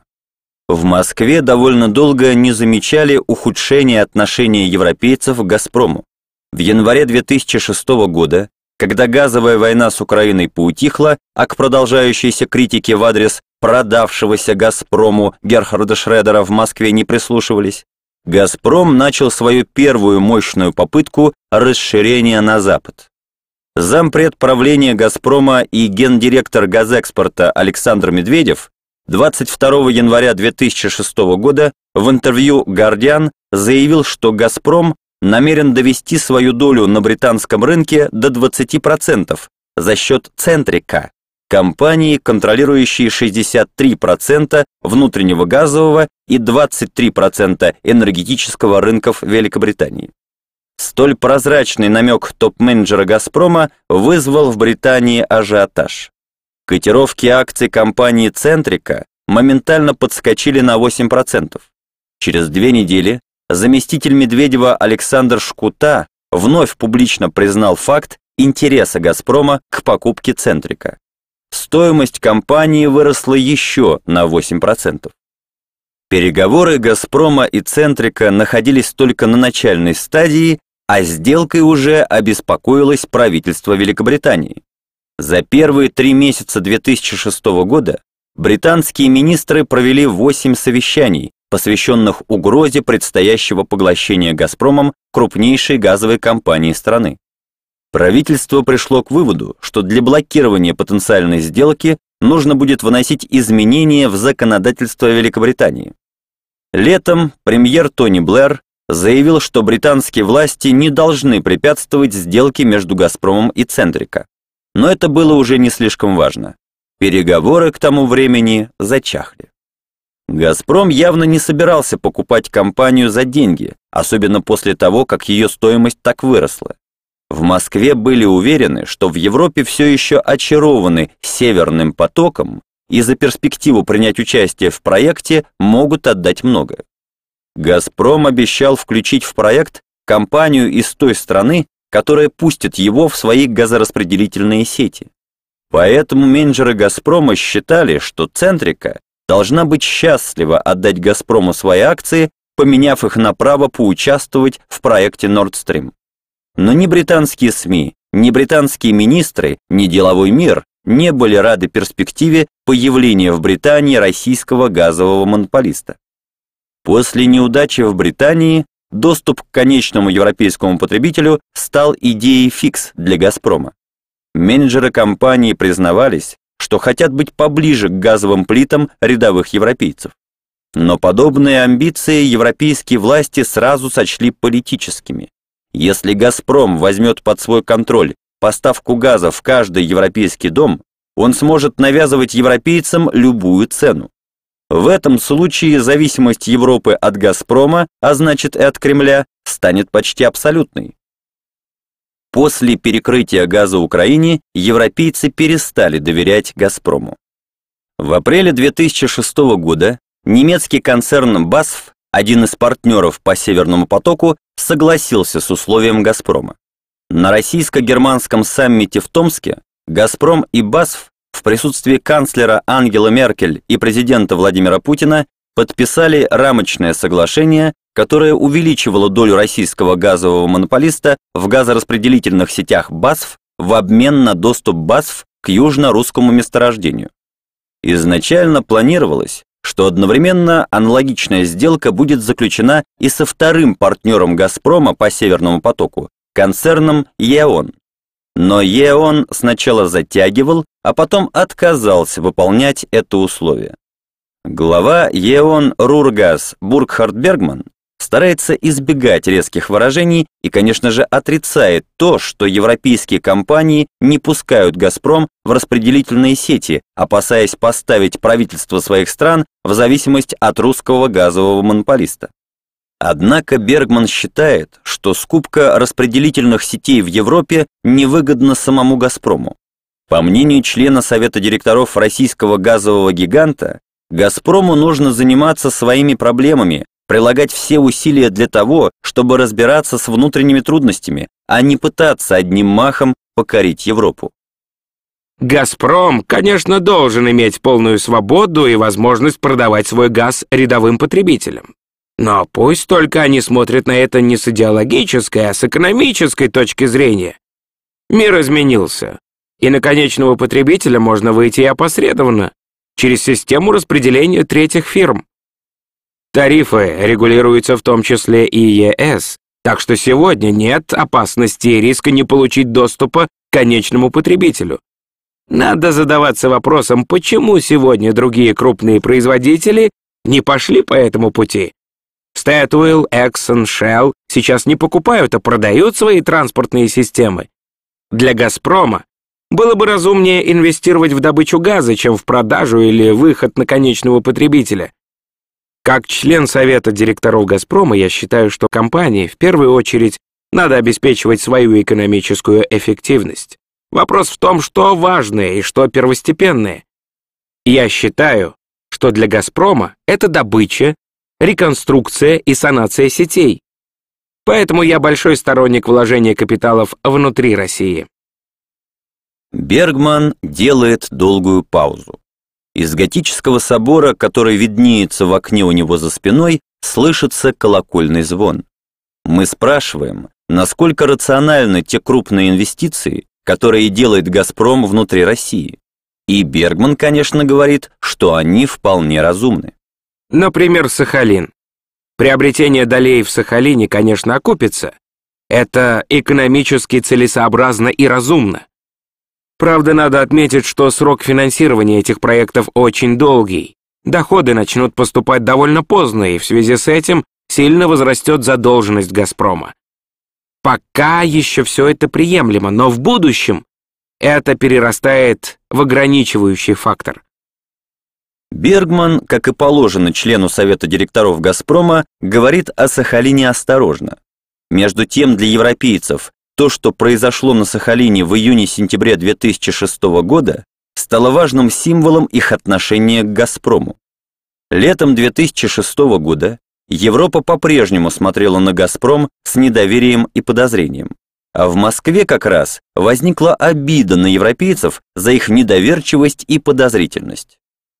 25 июля 2006 года Минприроды начало проверку деятельности оператора проекта «Сахалин-2» компании «Сахалин Энерджи», 55% акций которой принадлежит англо-голландскому концерну Royal Dutch Shell, остальные доли – японским Mitsui 25% и Mitsubishi 20%.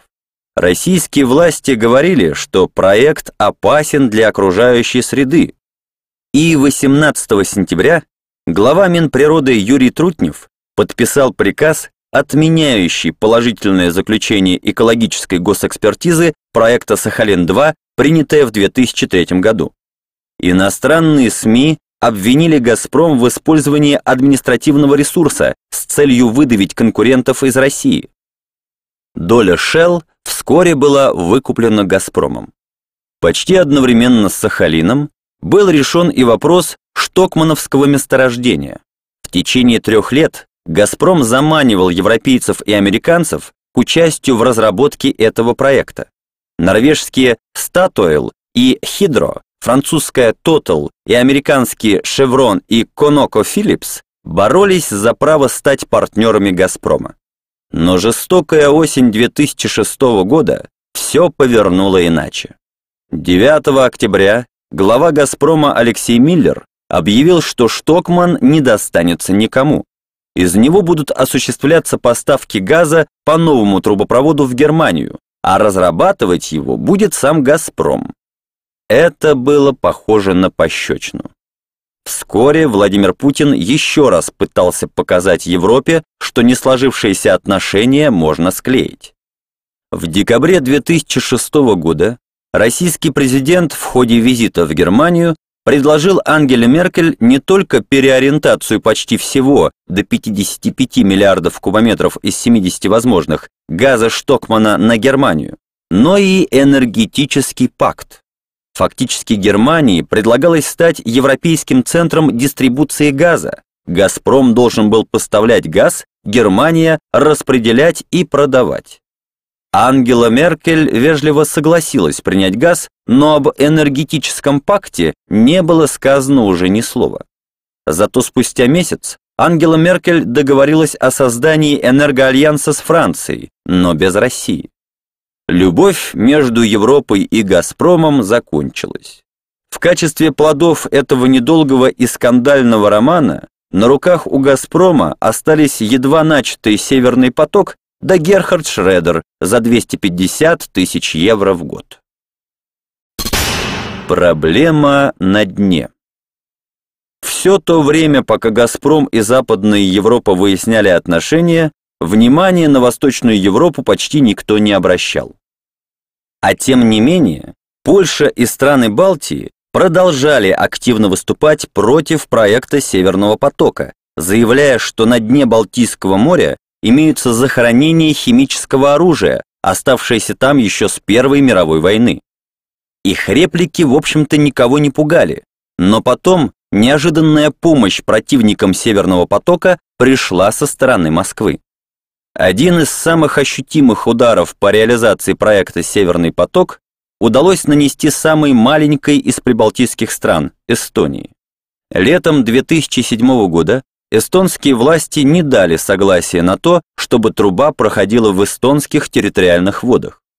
Другого ответа от эстонских властей было трудно ожидать. Россия сама едва ли не вынудила ее отказать. Как нарочно, буквально за месяц до принятия Таллином этого важного для «Газпрома» решения, между Россией и Эстонией разразился грандиозный конфликт.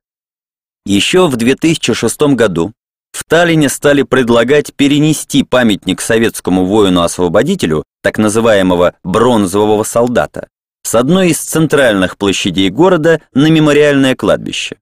Проблема обсуждалась целый год, который оказался в Эстонии предвыборным. Одни партии пошли на выборы под лозунгом переноса бронзового солдата, другие, ориентирующиеся на русскоязычных, выступали против. Выборы прошли. Те, кто хотел передвинуть памятник, победили, и вскоре они начали реализовывать свои планы. Вот тут-то стали происходить странные вещи. В России Перенос бронзового солдата вдруг вызвал колоссальный резонанс, намного больший, чем в свое время снос Берлинской стены или памятника Феликсу Дзержинскому на Лубянской площади. Больше 15 лет российская общественность совершенно не интересовалась событиями в сопредельных республиках, тем более в не входящей в СНГ Прибалтике. Но в апреле 2007 года российские телеканалы вдруг обратили все свое внимание на Эстонию, а подразделения администрации президента РФ, отвечающие за связи с соотечественниками, стали активно помогать русскоязычным организациям в Эстонии, в первую очередь радикальным. 26 апреля 2007 года, в тот день, когда памятник перенесли, начались события, которые напугали многих европейцев едва ли не больше, чем предыдущие газовые конфликты. Сначала митинг противников переноса памятника в Таллине перерос в грандиозный ночной погром, а потом в Москве молодежная группировка «Наши» взяла в осаду эстонские посольства и консульства, а вместе с ними и целый квартал в центре российской столицы. Молодые люди несколько раз нападали на машину посла Марины Кальюрант и сожгли флаг на посольстве. Они взяли на себя контроль над всем кварталом, почти круглосуточно изводили громкой музыкой сотрудников посольства, а заодно и жителей близлежащих домов. Милиция равнодушно взирала на это со стороны. Новости, передаваемые по российскому телевидению, напоминали военные сводки. Создавалось впечатление, что переносом памятника из одного места в другое Эстония, самая маленькая из государств, граничащих с Россией как по площади, так и по численности населения, объявила России войну. Впервые Россия оказалась в состоянии прямого конфликта со страной, входящей в Евросоюз. Страсти улеглись только к середине мая, уже после Дня Победы. С какой целью проводилась эта идеологическая кампания, так и осталось непонятным. Возможно, единственным ее последствием стал убыток в несколько миллиардов долларов, понесенный «Газпромом». Поскольку вскоре после конфликта Эстония отказалась предоставить свое дно под «Северный поток». Любопытно, что почти все специализированные ведомства, опрошенные эстонским правительством, стараясь воздерживаться от политики, рекомендовали дать добро на прокладку трубопровода. Однако благодаря бронзовому солдату и шумихе вокруг него, сделка сорвалась, и «Газпрому» пришлось начинать переговоры с Финляндией о прокладке трубы по ее территориальным водам. Финское дно имеет более сложный ландшафт. Кроме того, отказ Эстонии означал годовую задержку в начале строительства. «Газпрому» пришлось дожидаться следующего лета. Свою роль в российско-эстонском конфликте сыграл и Герхард Шредер. Он, видимо, по просьбе своих российских партнеров, был едва ли не единственным европейским политиком, который выступил с яростной критикой действий Таллина, заявив, что перенос бронзового солдата противоречит всем мыслимым законам. Подобное заявление он сделал как раз накануне намеченного визита в Таллин, где должен был обсудить с премьером Андрусом Ансипом предстоящую прокладку трубы.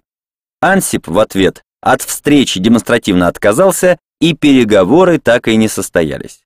Бургхард Бергман уверяет нас, что отказ Эстонии приведет, скорее всего, к задержке, а не к невозможности строительства. Проект будет реализован. Дети Газпрома В офисе ЕОН, совсем неподалеку от кабинета Бергмана, слышна русская речь. Нам объясняют, что это люди из «Газпрома». Они часто приезжают в Эссен на стажировку. Есть развитые программы обмена. Всего в восьми минутах езды от Эссена находится Гельзенкерхен. Там людей «Газпрома» еще больше. По улицам города расхаживают добропорядочные немцы в футболках с гордой надписью «Газпром».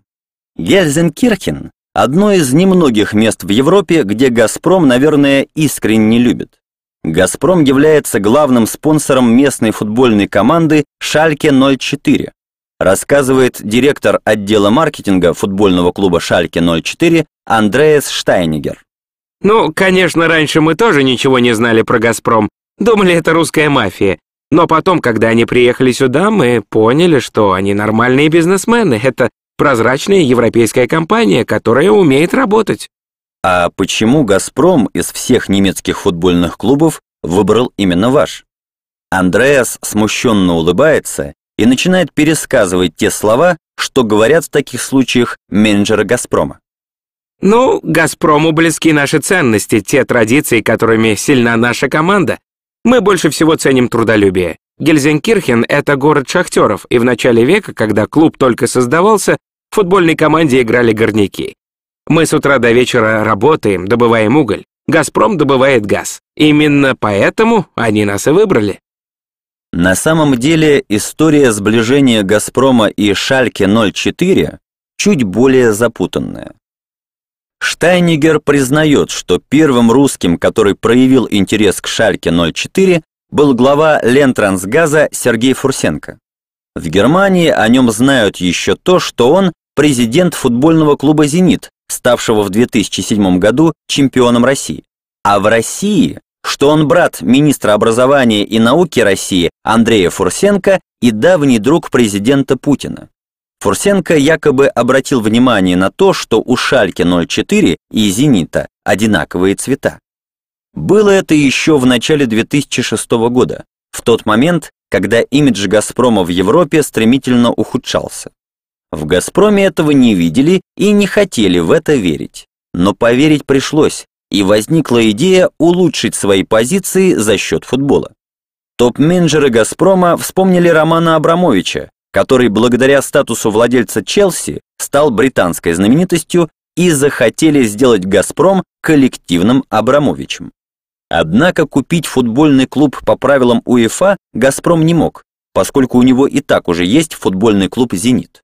Одному владельцу, по правилам, не могут принадлежать две команды, имеющие возможность встретиться в одном турнире, например, в Кубке УЕФА. Это значит, единственным выходом было взять клуб под свою спонсорскую опеку. Доподлинно известно, по крайней мере так уверяют в Гельзенкирхене, что решение «Газпрома» взять из всего множества европейских клубов под опеку именно Шальке 04 было принято после телефонного разговора Сергея Фурсенко и Герхарда Шредера.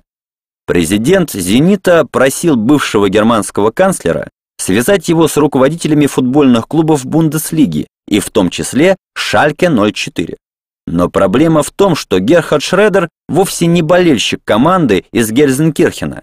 Причем это еще мягко сказано.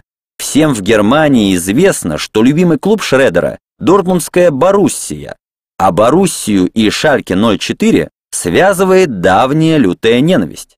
Соперничество двух клубов принципиальное, а их фаны обязаны друг друга ненавидеть. И тем не менее, Шредер дал Фурсенко именно телефон президента Шальке 04 Клеменса Тенниса. И без того раскритикованный немецкими СМИ бывший канцлер понял, что если он сведет «Газпром» к своему любимому футбольному клубу, то от обвинений ему будет уже никогда не отмыться. И он предпочел пойти от противного, посоветовав «Газпрому» свой самый нелюбимый клуб, чтобы никто не упрекнул его в пристрастности. Летом того 2006 года в Германии проходил чемпионат мира по футболу. Среди прочих болельщиков, приехавших посмотреть на матчи, были и топ-менеджеры «Газпрома» во главе с Алексеем Миллером. Сборная России на тот чемпионат не попала, а болеть за Украину спустя полгода после газовой войны они, видимо, сочли слишком циничным. Смотреть футбол болельщики из «Газпрома» пошли как раз в Дортмунде, городе, где играет любимая Герхардом Шредером Боруссия. Оттуда Алексей Миллер доехал до соседнего Гельзенкирхена посмотреть на стадион и на команду. Вскоре все было решено. Подписание договора между «Газпромом» и «Шальке-04» было решено отложить до осени, до тех пор, когда президент Путин приедет с визитом в Германию. Но к осени отношения «Газпрома» и Европы ухудшились. 10 октября 2006 года, через три дня после своего дня рождения и на следующий день после объявления о том, что «Газпром» будет разрабатывать Штокман самостоятельно, Владимир Путин приехал в Дрезден, в город, в котором когда-то служил. Переговоры с Ангелой Меркель прошли не слишком успешно, но все же «Газпром» объявил о намерении спонсировать «Шальке 04». Владимир Путин предложил Ангеле Меркель совместно принять участие в подписании соглашения между Клеменсом Теннисом и Сергеем Фурсенко. Но Ангела Меркель отказалась, решив, что не будет делать «Газпрому» дополнительного пиара. Владимир Путин благословил «Газпром» и «Шальке-04» единолично, заявив, что слухи о том, что «Газпром» может купить эту футбольную команду, должны рассеяться потому что если бы «Газпром» и вздумал что-то покупать в Германии, так сразу всю Бундеслигу. Сейчас вокруг стадиона Вельтинс-Арена, на котором играет Шальке 04, развиваются флаги «Газпрома». Одна из трибун называется «Трибуной Газпрома», а среди частных лож, которые принадлежат спонсорам команды, есть и ложа «Газпрома». Хотя она отнюдь не самая центральная и не самая большая. Болельщики из Москвы и Санкт-Петербурга приезжают поболеть за Шальке 04 нечасто. Но самое главное, слово «Газпром» теперь красуется на груди всех футболистов команды, и в своей сине-белой форме футболисты действительно совершенно не отличаются от игроков «Зенита». Если не всматриваться, то и Гильзенкирхен местами начинает напоминать российский город мы обходим владение клуба «Шальке 04». Здесь всего четыре футбольных поля, включая главную арену. На двух из них тренируются юношеские команды. Мимо нас с криками пробегают маленькие футболисты лет шести. На каждом из них красуется фирменная футболка взрослого Шальке 04 с надписью «Газпром». Вы знаете, нас в действиях «Газпрома» очень подкупает то, что ему от нас ничего не надо. Мы точно знаем, что он не хочет купить клуб, ну хотя бы потому, что клуб невозможно купить. У него нет владельца. Он принадлежит 30 тысячам членов клуба, нашим болельщикам. «Газпром» никак не хочет повлиять на политику клуба, не вмешивается в то, каких игроков мы покупаем, а каких продаем. Он даже не требовал для себя места в совете директоров. Это очень хорошо. Я надеюсь, что наше партнерство продлится еще очень долго. Контракт заканчивается в 2010 году, но я думаю, что мы будем продлевать его и дальше. Слово «Газпром» появилось на официальной символике клуба всего лишь полгода назад, а в сувенирном магазине «Шальке 04» уже полно плюшевых медвежат в сине-белой форме и надписью «Газпром». Почем медвежонок? Восемь с половиной евро. А вы из России? Покупайте, это же ваш русский медведь. Оказывается, в Европе вполне могут любить русских медведей, если они плюшевые. Глава 11. Страна «Газпром». Гражданское чувство. Девочка играет во дворе с обручем. Это телевизионная реклама. Неизвестно, зачем газовому монополисту рекламировать себя среди потребителей, которые отчаянно нуждаются в его газе и будут покупать этот газ по любой цене. Однако же «Газпром» рекламирует себя. Возможно, телевизионная реклама – это просто законный способ передать деньги «Газпрома» принадлежащим ему средствам массовой информации. Но может быть и больше. Кадр сменяется, девочка, игравшая с обручем во дворе, выступает уже с обручем на профессиональном гимнастическом помосте. И газ бежит по трубам, и синим цветком зажигается огонек в газовой горелке. И как-то в сознании телезрителя должно связаться то, что газ летит по трубам, с тем, чтобы никому не нужная одинокая девочка во дворе стала чемпионкой по гимнастике. Все у нас получится говорит голос за кадром. Непонятно, у кого получится и что, но голос такой уверенный, такой мягкий, такой спокойный, что хочется верить. Будто получится все и у всех. У девочек стать гимнастками, у «Газпрома» повысить капитализацию до 500 миллиардов, у акционеров «Газпрома» получить хорошие дивиденды, а у России стать, наконец, счастливой страной благодаря «Газпрому». У нас у всех получится. Сбудутся все мечты, потому что газ летит по трубам, потому что компания «Газпром» контролирует его. Просто поверьте. Надо полагать, в России людей, почитающих газ божеством, больше, чем верящих в Бога. Надо думать, к руководителям «Газпрома» подавляющее большинство людей относятся не просто как к менеджерам, управляющим огромными финансовыми потоками, а скорее как к жрецам, к омлающим неведомому, невидимому, могущественному, но и человеколюбивому божеству. Потому что девочка, огонек горелки, все получится, чудо.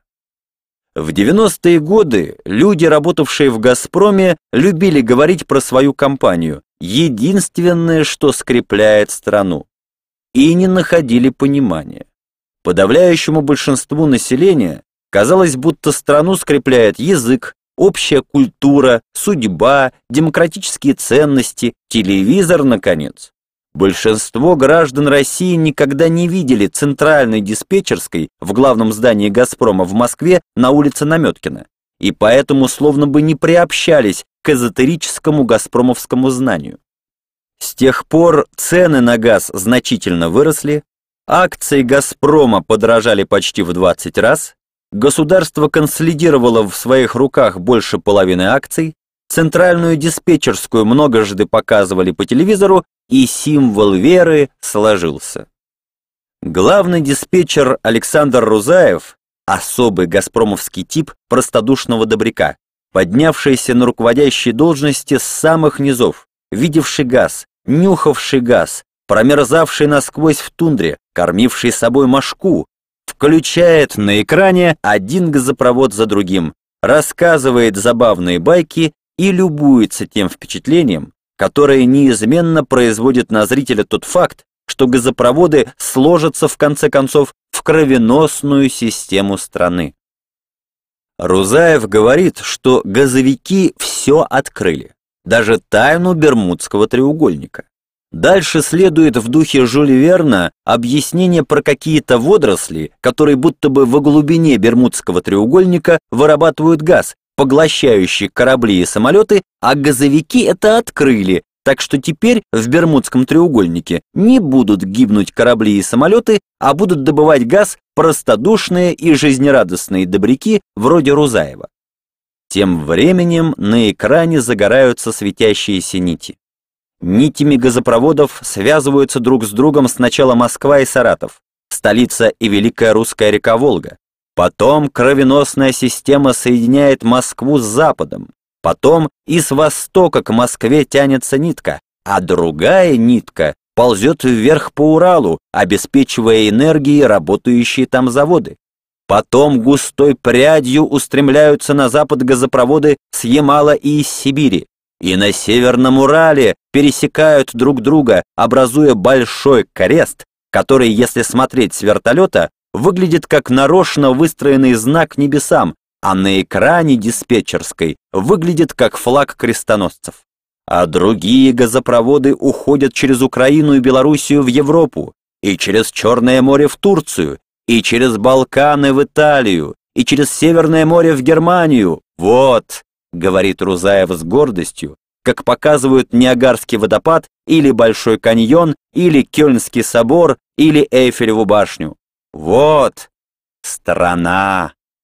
На экране его диспетчерского пульта действительно страна. Россия, хотя и без Дальнего Востока, и без Кавказа. Приблизительно такая страна, какая и есть на самом деле. Там, где «Газпрома» нету, либо будущий Китай, либо будущие исламские государства. Тогда как Россия, которую мы знаем, любим, ненавидим, клянем, славим, реформируем, теряем, не может быть определена ни как православная земля, ни как славянская, ни как европейская, только как газовая. Странное чувство, которыми, кажется, всерьез живут как минимум 300 тысяч человек, работающих в «Газпроме», плюс примкнувшая к ним телевизионная паства, уверовавшая в рекламный клип про девочку с обручем. «Газпром» не платит огромных дивидендов. В 2006 году, когда прибыль компании составила 25 миллиардов долларов, на дивиденды было истрачено всего лишь 10% прибыли. Зампред правления «Газпрома» Александр Медведев говорит, что такие выплаты нормальны, потому что нельзя же все заработанные деньги сразу разделить и разбежаться. Надо думать о будущем, надо инвестировать, надо осваивать новые месторождения и прокладывать новые газопроводы. Мы сидим на шестом этаже в кабинете Медведева в главном здании «Газпрома». Мы знаем, что нормальная практика в западных компаниях предполагает выделять на дивиденды приблизительно половину прибыли. Кабинет украшен мечами и саблями. Медведев угощает нас бутербродами с семгой и говорит, что компании, которые пускают большую часть прибыли на дивиденды, это же несерьезно. Это же компании-однодневки. Акционеры «Газпрома» в последние годы зарабатывали вовсе не на том, что как-то всерьез участвовали в прибылях компании, а на том, что «Газпром» головокружительно дорожал. Почти в 20 раз за 10 лет. Сейчас, когда капитализация компании снизилась с 300 миллиардов долларов до 250 миллиардов, не время даже и продавать акции, фиксируя прибыль. Разумнее всего акции держать, ощущая себя частью чего-то великого, надеясь на то, что рано или поздно будут разработаны огромные запасы газа и проведен газопровод в Китай, и новый газопровод в Европу, и выстроены терминалы для того, чтобы по морю в танкерах возить сжиженный газ в Америку. Разумно относиться к «Газпрому» не как к компании, акционером которой являешься, а как к стране, которой ты гражданин. Не будешь же, честное слово, эмигрировать из страны всякий раз, когда парламент сокращает социальные выплаты. Эти 10% дивидендов, которые платит «Газпром», удивительным образом похожи на 9% государственного бюджета, которые в конце 90-х годов расходовало на социальные выплаты правительство Черномырдина. «Газпром» таким образом относится к акционерам как к социальным иждивенцам и платит дивидендов столько же, сколько правительство Черномырдина платило пенсий. Путинское правительство, к слову сказать, платит пенсионерам в два раза меньше. И в этом смысле «Газпром» – страна. Лучшая страна, чем та, на территории которой расположены его месторождения и его газопроводы. Бывший министр топлива и энергетики Борис Немцов говорит, правда, что на самом деле прибыли «Газпрома» существенно занижены. По словам Немцова, «Газпром» в 2006 году заработал не 25 миллиардов долларов, а миллиардов 30, и неучтенные деньги осели в карманах газпромовских топ-менеджеров, полном соответствии с открытием Бориса Березовского, что в России надо не владеть компанией, а контролировать ее финансовые потоки. Возможно, у нас нет доказательств правоты Немцова, но даже если он прав, это значительно ниже уровня коррупции в целом по России. Признаки страны Когда идешь по зданию «Газпрома» на улице Наметкина, чувство, что компания устроена как страна и, не слишком афишируя это, считает себя более реальной страной, чем сама Россия, возникает постоянно. Здесь есть собственное здравоохранение, Газпромовская поликлиника занимает целый этаж в левом крыле здания. Здесь есть собственная банковская система. Газпромбанк, отделение которого расположено не там, где живут по большей части люди, а там, где живет газ. Валюта, кстати, в стране «Газпром» не рубль вовсе, а такая, которую в данный момент удобно использовать. Евро, доллар, китайский юань, Подобная валютная система существует в странах вроде Черногории, отделившихся от прежней своей метрополии и ожидающих, что их примут в Евросоюз, например. Здесь есть своя авиакомпания «Газпромавиа», и маршруты ее проложены, опять же, не туда, куда надо лететь по своим делам людям, а туда, куда надо лететь по своим делам газу. Глупо даже спрашивать у Александра Медведева, зачем «Газпрому» непрофильные активы. Зачем ему телевидение, радио, газеты? Затем, что в стране должны быть свои телевидение, радио и газеты, как вы не понимаете. Глупо спрашивать, зачем «Газпрому» энергетические компании, угольные. Глупо выяснять, зачем почти каждому подразделению «Газпрома» нужны свинофермы, кирпичные заводы и предприятия, занимающиеся разливом артезианской воды. Какие вы непонятливые. Просто все это есть в любой нормальной стране, а «Газпром» — страна. Вы когда-нибудь видели, чтобы даже если это выгодно, страна отдавала, например, свое сельское хозяйство на аутсорсинг? Не видели, потому что эта компания имеет цель приносить прибыль акционерам, а страна имеет цель жить.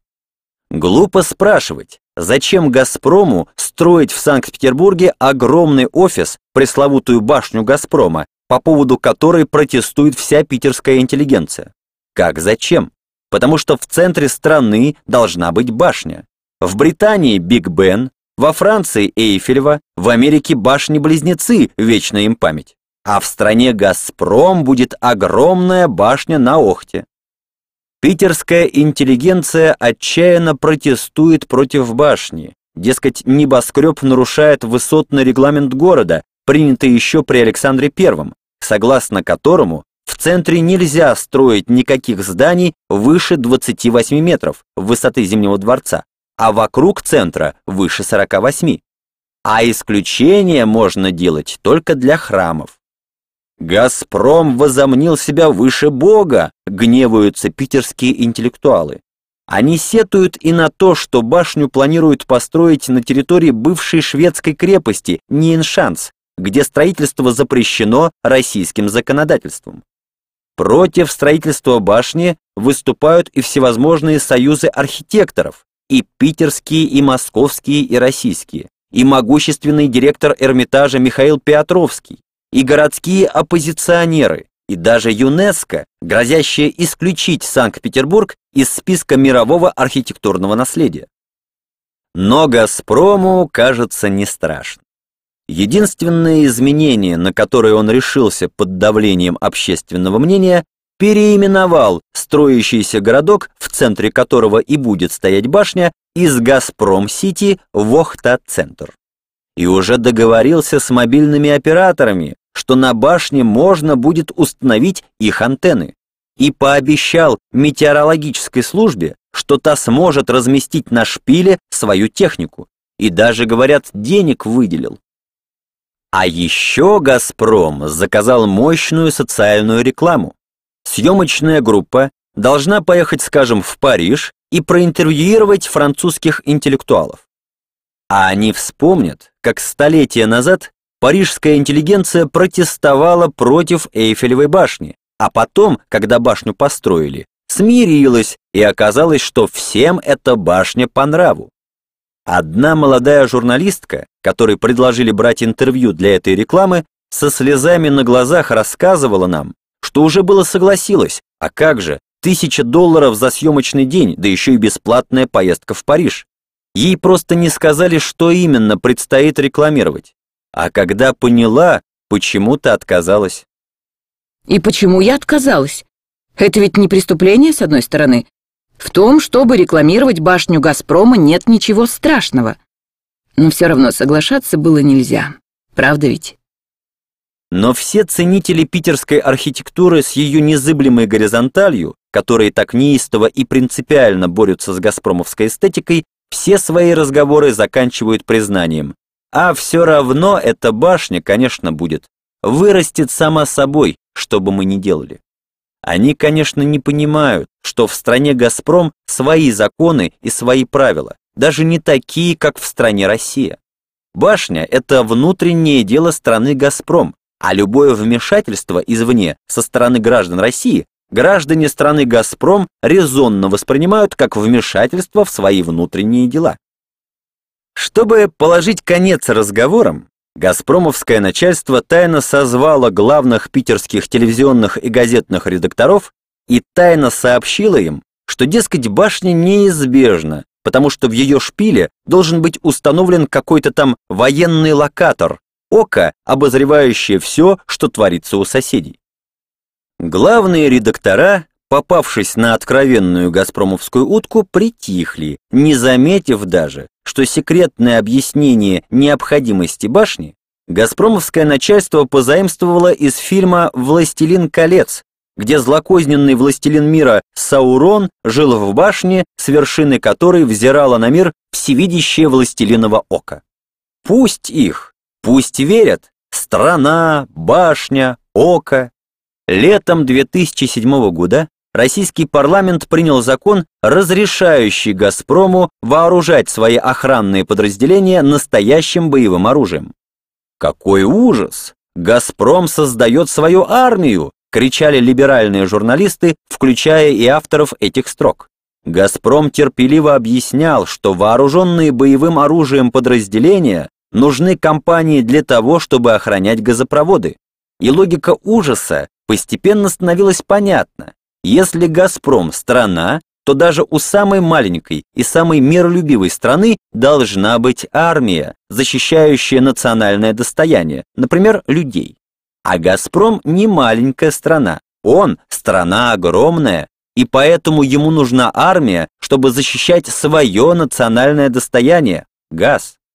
Еще есть у «Газпрома», как у любой нормальной страны, своя футбольная команда. Она называется «Зенит». У великой страны команда должна быть сильная, и «Зенит» является чемпионом России. Когда Российский футбольный союз подыскивал для сборной страны именитого зарубежного тренера, его руководитель Виталий Мутко, бывший президент клуба «Зенит», как известно, вел переговоры с двумя известными голландскими специалистами Гусом Хиддингом и Диком Адвокатом. В итоге тренером сборной России стал Хиддинг, а Адвокат стал тренером «Зенита», хотя могло быть и наоборот, ведь «Зенит» ничуть не менее важен для своей страны, чем сборная России для своей. Сейчас «Газпром» строит для «Зенита» стадион на месте старого стадиона имени Кирова, памятника советской архитектуры.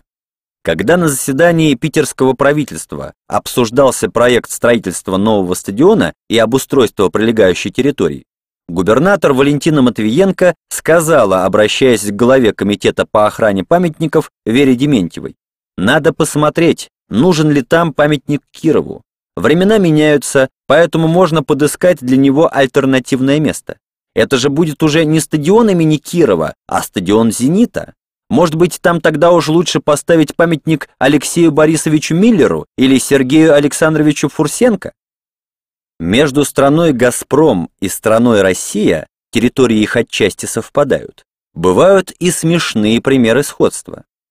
Как, например, руководители России не считают для себя возможным ездить вместе с простыми гражданами по улицам Москвы в плотном потоке машин, так и руководители «Газпрома» не считают для себя возможным ездить с простыми сотрудниками в одном лифте.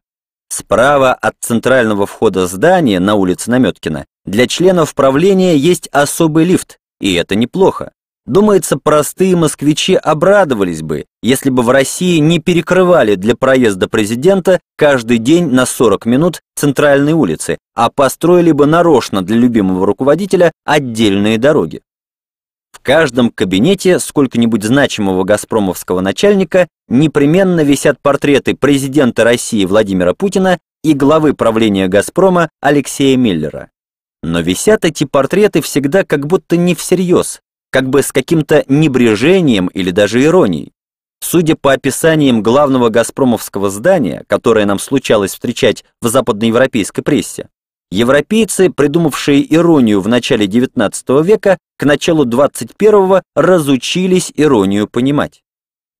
Западные журналисты пишут, что здание «Газпрома» мрачное, при том, что оно белое, что у пресс-секретаря «Газпрома» Сергея Куприянова жестокое лицо, при том, что, не будучи ангелом, конечно, выражение лица Куприянов имеет беззащитное, как часто бывает у близоруких людей. Между тем, ни один западный корреспондент не обратил внимания, что в кабинете Сергея Куприянова в качестве портрета Путина прикреплена на стене увеличенная и забранная в багет обложка журнала «Шпигель», где Путин в форменной военной шапке смотрит на Европу поверх газовых труб, словно поверх артиллерийских стволов. А портрет главы правления Алексея Миллера висит у Куприянова вместе с рекламой пива «Миллер», украшенной слоганом «It's Miller Time». Удивительная ненаблюдательность. Мы спрашиваем у замглавы правления Александра Медведева, почему компания «Газпром» имеет на Западе такой плохой имидж, что приходится для исправления этого имиджа нанимать американские пиар-конторы и спонсировать немецкий футбольный клуб «Шальке 04». Медведев отвечает, что имидж плох будто бы от того, что большинство статей западных корреспондентов инспирированы конкурентами. Удивительная мнительность. У других газпромовских начальников портреты Путина и Миллера, если и не являются перепечатанными из иностранных изданий карикатурами, то представляют собой фотографию, часто вместе с хозяином кабинета, просто фотографию, вроде семейной, в простом паспорту. Настоящие портреты, изображающие отцов-основателей, руководителей и вождей, висят в приемной при входе в зал заседаний правления. В тяжелых дубовых рамах, в человеческий рост величиной, писанные маслом по холсту, с мудрыми и добрыми глазами, с судьбоносными документами в руках. Советский министр нефтяной и газовой промышленности Алексей Картунов, его преемники Сабит Оруджев и Василий Динков, последний советский газовый министр и первый глава концерна «Газпром» Виктор Черномырдин, его преемник Рэм Вяхерев. Нынешнего главы «Газпрома» Алексея Миллера в портретной галерее пока нет. Портрета президента Путина в галерее при входе в зал правления «Газпрома» тоже, конечно, нет. Потому что для страны «Газпром» президент Путин никто. Так, глава другого государства. Рецепт счастья. Если же посмотреть, как в стране «Газпром» живут люди, то люди живут неплохо. Лучше, чем в целом по России. Деятельно и счастливо, трезво, весело и не бедно. С газпромовским инженером мы летим на вертолете вглубь полуострова Ямал, на Байдарадскую губу, на берег Ледовитого океана. Туда, где строится городок газовиков, долженствующих проложить по тундре участок газопровода и построить среди пустоты компрессорную станцию. Мы поругались с вертолетчиками. На этот раз свободного вертолета компании «Газпром Авиа» нам не досталось, и мы вынуждены были воспользоваться услугами местной авиационной компании «Ямал». Командир обшарпанного Ми-8 сначала сказал нам, что к Северному Ледовитому океану не полетит, потому что там, дескать, нет погоды. Мы попросили его показать метеосводки, и он отвечал, ну ладно, есть погода. Потом командир заявил, что не полетит к Северному Ледовитому океану, потому что у него до океана не хватит горючего. Мы попросили его показать приборы и особенно датчик топлива. «Ну ладно, полечу», — отвечал командир, которому просто было лень лететь 4 часа над тундрой и наплевать, что завтра у людей там в лагере окончится еда и солярка, чтобы отапливать строительные вагончики, в которых люди живут. Инженер, с которым мы летим, говорит, что газпромовские вертолетчики никаких подобных капризов не позволили бы себе никогда в жизни. Люди у них работают честно. Мы миновали отроги Северного Урала, мы пролетели бескрайне разлившуюся реку Обь, мы потеряли счет времени, которые висели над тундрой, различая внизу только стоянки немцев. Пара сшитых из шкур яранг стада оленей неподалеку, а вокруг непроходимая пустота. Так что непонятно, как посреди этой пустоты могли оказаться люди. Наконец вертолет снижается над полярной станцией газовиков и, перекрикивая шум винтов, инженер указывает на несколько затерявшихся посреди тундры вагончиков. К зиме здесь построят столовую, обнесут территорию станции колючей проволокой и выставят охрану, и будет совсем как на зоне. Если учесть, что на полярных станциях «Газпрома» сухой закон и нельзя выпить даже пиво, если учесть, что, выйдя со станции в тундру, идти некуда, если учесть, что уехать со станции самому невозможно, а можно только ждать, пока тебя со станции заберут, то место, в которое мы прилетели, действительно похоже на тюрьму. С той только разницей, что в это заключение люди заточают себя добровольно за высокую зарплату и пресловутый социальный пакет. То есть медицинская страховка, бесплатный отдых на море, бесплатные поездки домой, бесплатные кружки художественной самодеятельности, бесплатные спортивные занятия и ранняя высокая пенсия. Вместе с нами на станцию летят две поварихи, которым предстоит на полярной станции готовить рабочим еду, получая зарплату около тысячи долларов в месяц. Одна повариха – пожилая женщина, а другая – совсем молодая девушка. Девушка спит. Ее не пугает не только полет на разваливающемся вертолете, но и перспектива прожить полгода среди пустоты в бараке, охраняемом людьми с настоящим боевым оружием и обнесенным колючей проволокой. Хочется спросить ее, а как же танцы? Песни и танцы. Впрочем, танцы в стране «Газпром» тоже предусмотрены. Мы сидим с сотрудником пресс-службы Романом Сахартовым в «Газпромовском» концертном зале, расположенном в главном здании компании в Москве на улице Наметкина. В этом зале каждый год происходит собрание акционеров, но сейчас праздник, День газовика. В день газовика на главной сцене «Газпрома» выступают сотрудники компании, победившие в «Газпромовском» конкурсе художественной самодеятельности «Факел». Всех победителей конкурса Сахартов знает лично и тихонько рассказывает о каждом из выступающих. Вот поздравительную речь зачитывает зампред правления «Газпрома» Ананенков. Он вытаскивает из кармана сложенную в четверо бумажку с заранее приготовленным текстом. Класть бумаги в красивые папки в «Газпроме» не принято. На протокол в «Газпроме» наплевать. Вот начинается концерт, и девочка лет семи исполняет гимнастические чудеса, заворачиваясь в узлы и просовывая собственное тело по пояс у себя между щиколоток, как умеют только китайские спортсменки.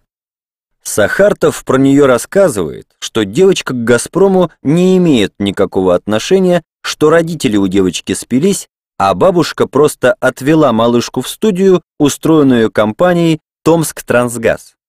Вот дети из тюменского ансамбля «Лапушки» танцуют танец пингвинов.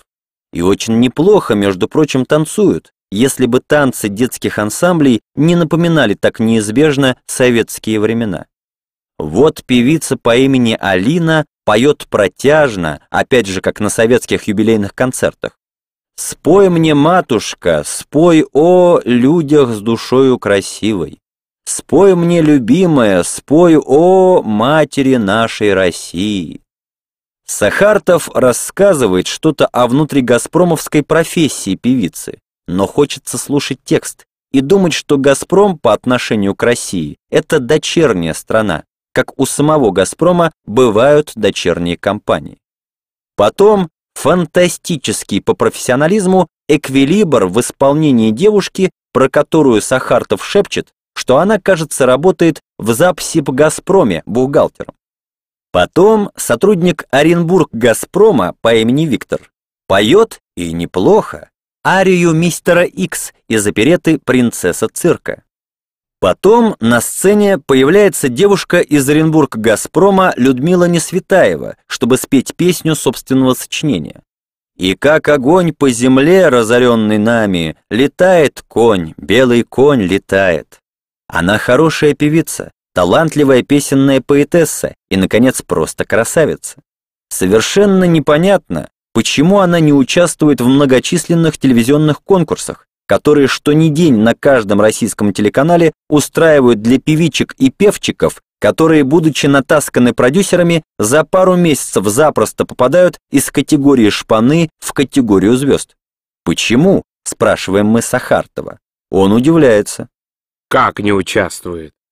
Вот же она участвует в «Газпромовском» конкурсе «Факел». Страна «Газпром» самодостаточна. Для страны «Газпром» нет ничего вне ее границ, что имело бы значение. Людмиле Несветаевой также странно было бы участвовать в любом конкурсе, кроме «Газпромовского», как итальянской молодой певице, например, странно было бы участвовать в российском конкурсе «Фабрика звезд». Наш газ. Наоборот, для внутригазпромовских событий, будь то культурные события или спортивные, могут быть приглашены легионеры из внешнего мира. С лидером рок-группы «Чайф» Владимиром Шахриным мы сидим в кафе на центральной площади Белгорода, где проходит ежегодная «Газпромовская спартакиада». Сегодня день закрытия. Уже прошли соревнования по футболу, настольному теннису, гиревому спорту. В некоторых видах спорта, особенно командных, для улучшения результатов наряду с газпромовскими сотрудниками были приглашены профессиональные спортсмены. Уже проводили белгородского губернатора Савченко на волейбольный финал охранники, грубо расталкивая всех, кто попадался по пути, прижимая людей лицами к стенам, чтобы привести начальника в зал и посадить рядом с главой Мострансгаза Алексеем Голубничем, который в этом году организовывал соревнования. Уже был баскетбольный финал, на котором, видя, что команда Мострансгаза выигрывает у команды Волга-Трансгаза, Голубничий кричал своим подчиненным «Дай ему забить! Дай ему забить!» Демонстрируя газпромовское понимание великодушия. Сначала победить, а потом позволить противнику покинуть поле битвы не так, чтобы с позором. Уже состоялись награждения героев на площади перед гимнастическим центром имени чемпионки мира Светланы Хоркиной, рядом с памятником выше человеческого роста Светлане Хоркиной, которая, дай ей бог здоровья, жива и здравствует. Уже Алексей Голубничий рассказал нам, что на таких событиях, как Спартакиада, нельзя экономить деньги, и акционеры должны понять, что люди не машины, их нельзя все время заставлять только приносить прибыль. И все тот же сотрудник пресс-службы Роман Сахартов рассказывал, что на время спартакиады на территории стадионов и гостиниц, отремонтированных, кстати, «Газпромом» и остающихся в подарок городу, введен сухой закон, но зато устроены развлечения и дискотеки, чтобы люди понимали, как можно веселиться без пьянства. Спартакиада закончилась. Через час на площади должен состояться концерт Владимира Шахрина и его группы «Чаев», на который газпромовские организаторы ждут 70 тысяч человек, то есть половину города, а в действительности придут от силы 3 тысячи, только участники спартакиады. Мы сидим с Владимиром Шахриным, и он говорит про «Газпром» и «Газпромовскую спартакиаду». Я не знаю, это, конечно, какая-то счастливая модель страны, когда тебе говорят, как надо веселиться, как надо работать, когда надо заниматься спортом и проводить свободное время, когда выпивать, когда не выпивать. Наверное, для большинства нашего народа именно это и нужно, чтобы его насильно загнали в счастье.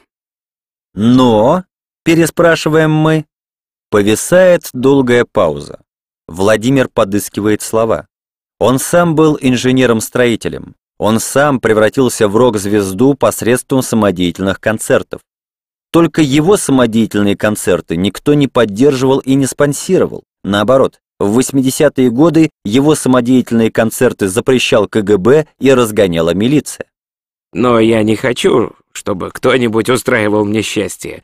Я не нуждаюсь ни в ком, кто решал бы, когда и как мне нужно работать, надо ли мне заниматься спортом, выпивать ли мне или как мне веселиться. В этом есть какая-то... «Не свобода?» — переспрашиваем мы. Может быть. Может быть, другим людям не свобода необходима, чтобы выжить. До концерта считанные минуты. Сейчас Владимир поднимется на сцену и споет песню со словами «Мы вдыхаем вольный ветер» и другую песню со словами «В этом месте по-другому не прожить». Расставаясь, мы спрашиваем «Так вам не нравится «Газпром»? Зачем же вы согласились петь для компании, которая ущемляет свободу?» Я согласился петь для людей. Это хорошие, простые, работящие люди на площади. Было бы здорово только, если бы они понимали, что добывают из-под земли наш газ. В смысле? Переспрашиваем мы еще раз. В смысле газ, который принадлежит всему российскому народу. Они, конечно, должны получать за добычу газа вознаграждение, высокое вознаграждение, но газ наш. Я боюсь, они этого не понимают. За время работы над этой книгой мы и вправду неоднократно сталкивались с тем, что граждане страны «Газпром» искренне верят, будто газ принадлежит «Газпрому», а не России. Может быть, это потому так, что добывать и транспортировать газ в условиях Крайнего Севера действительно очень трудно. Работа у людей действительно очень тяжелая и требует реальных жертв. Но может быть, дело просто в том, что сотрудники «Газпрома» искренне не видят вокруг своих месторождений никакой полнокровной жизнью живущей страны. Дело в том, может быть, что никакой полнокровной страны вокруг газпромовских месторождений и нет. Или она есть, но живет только тем, что в ее земле нефть, газ и шахты баллистических ракет с ядерными боеголовками.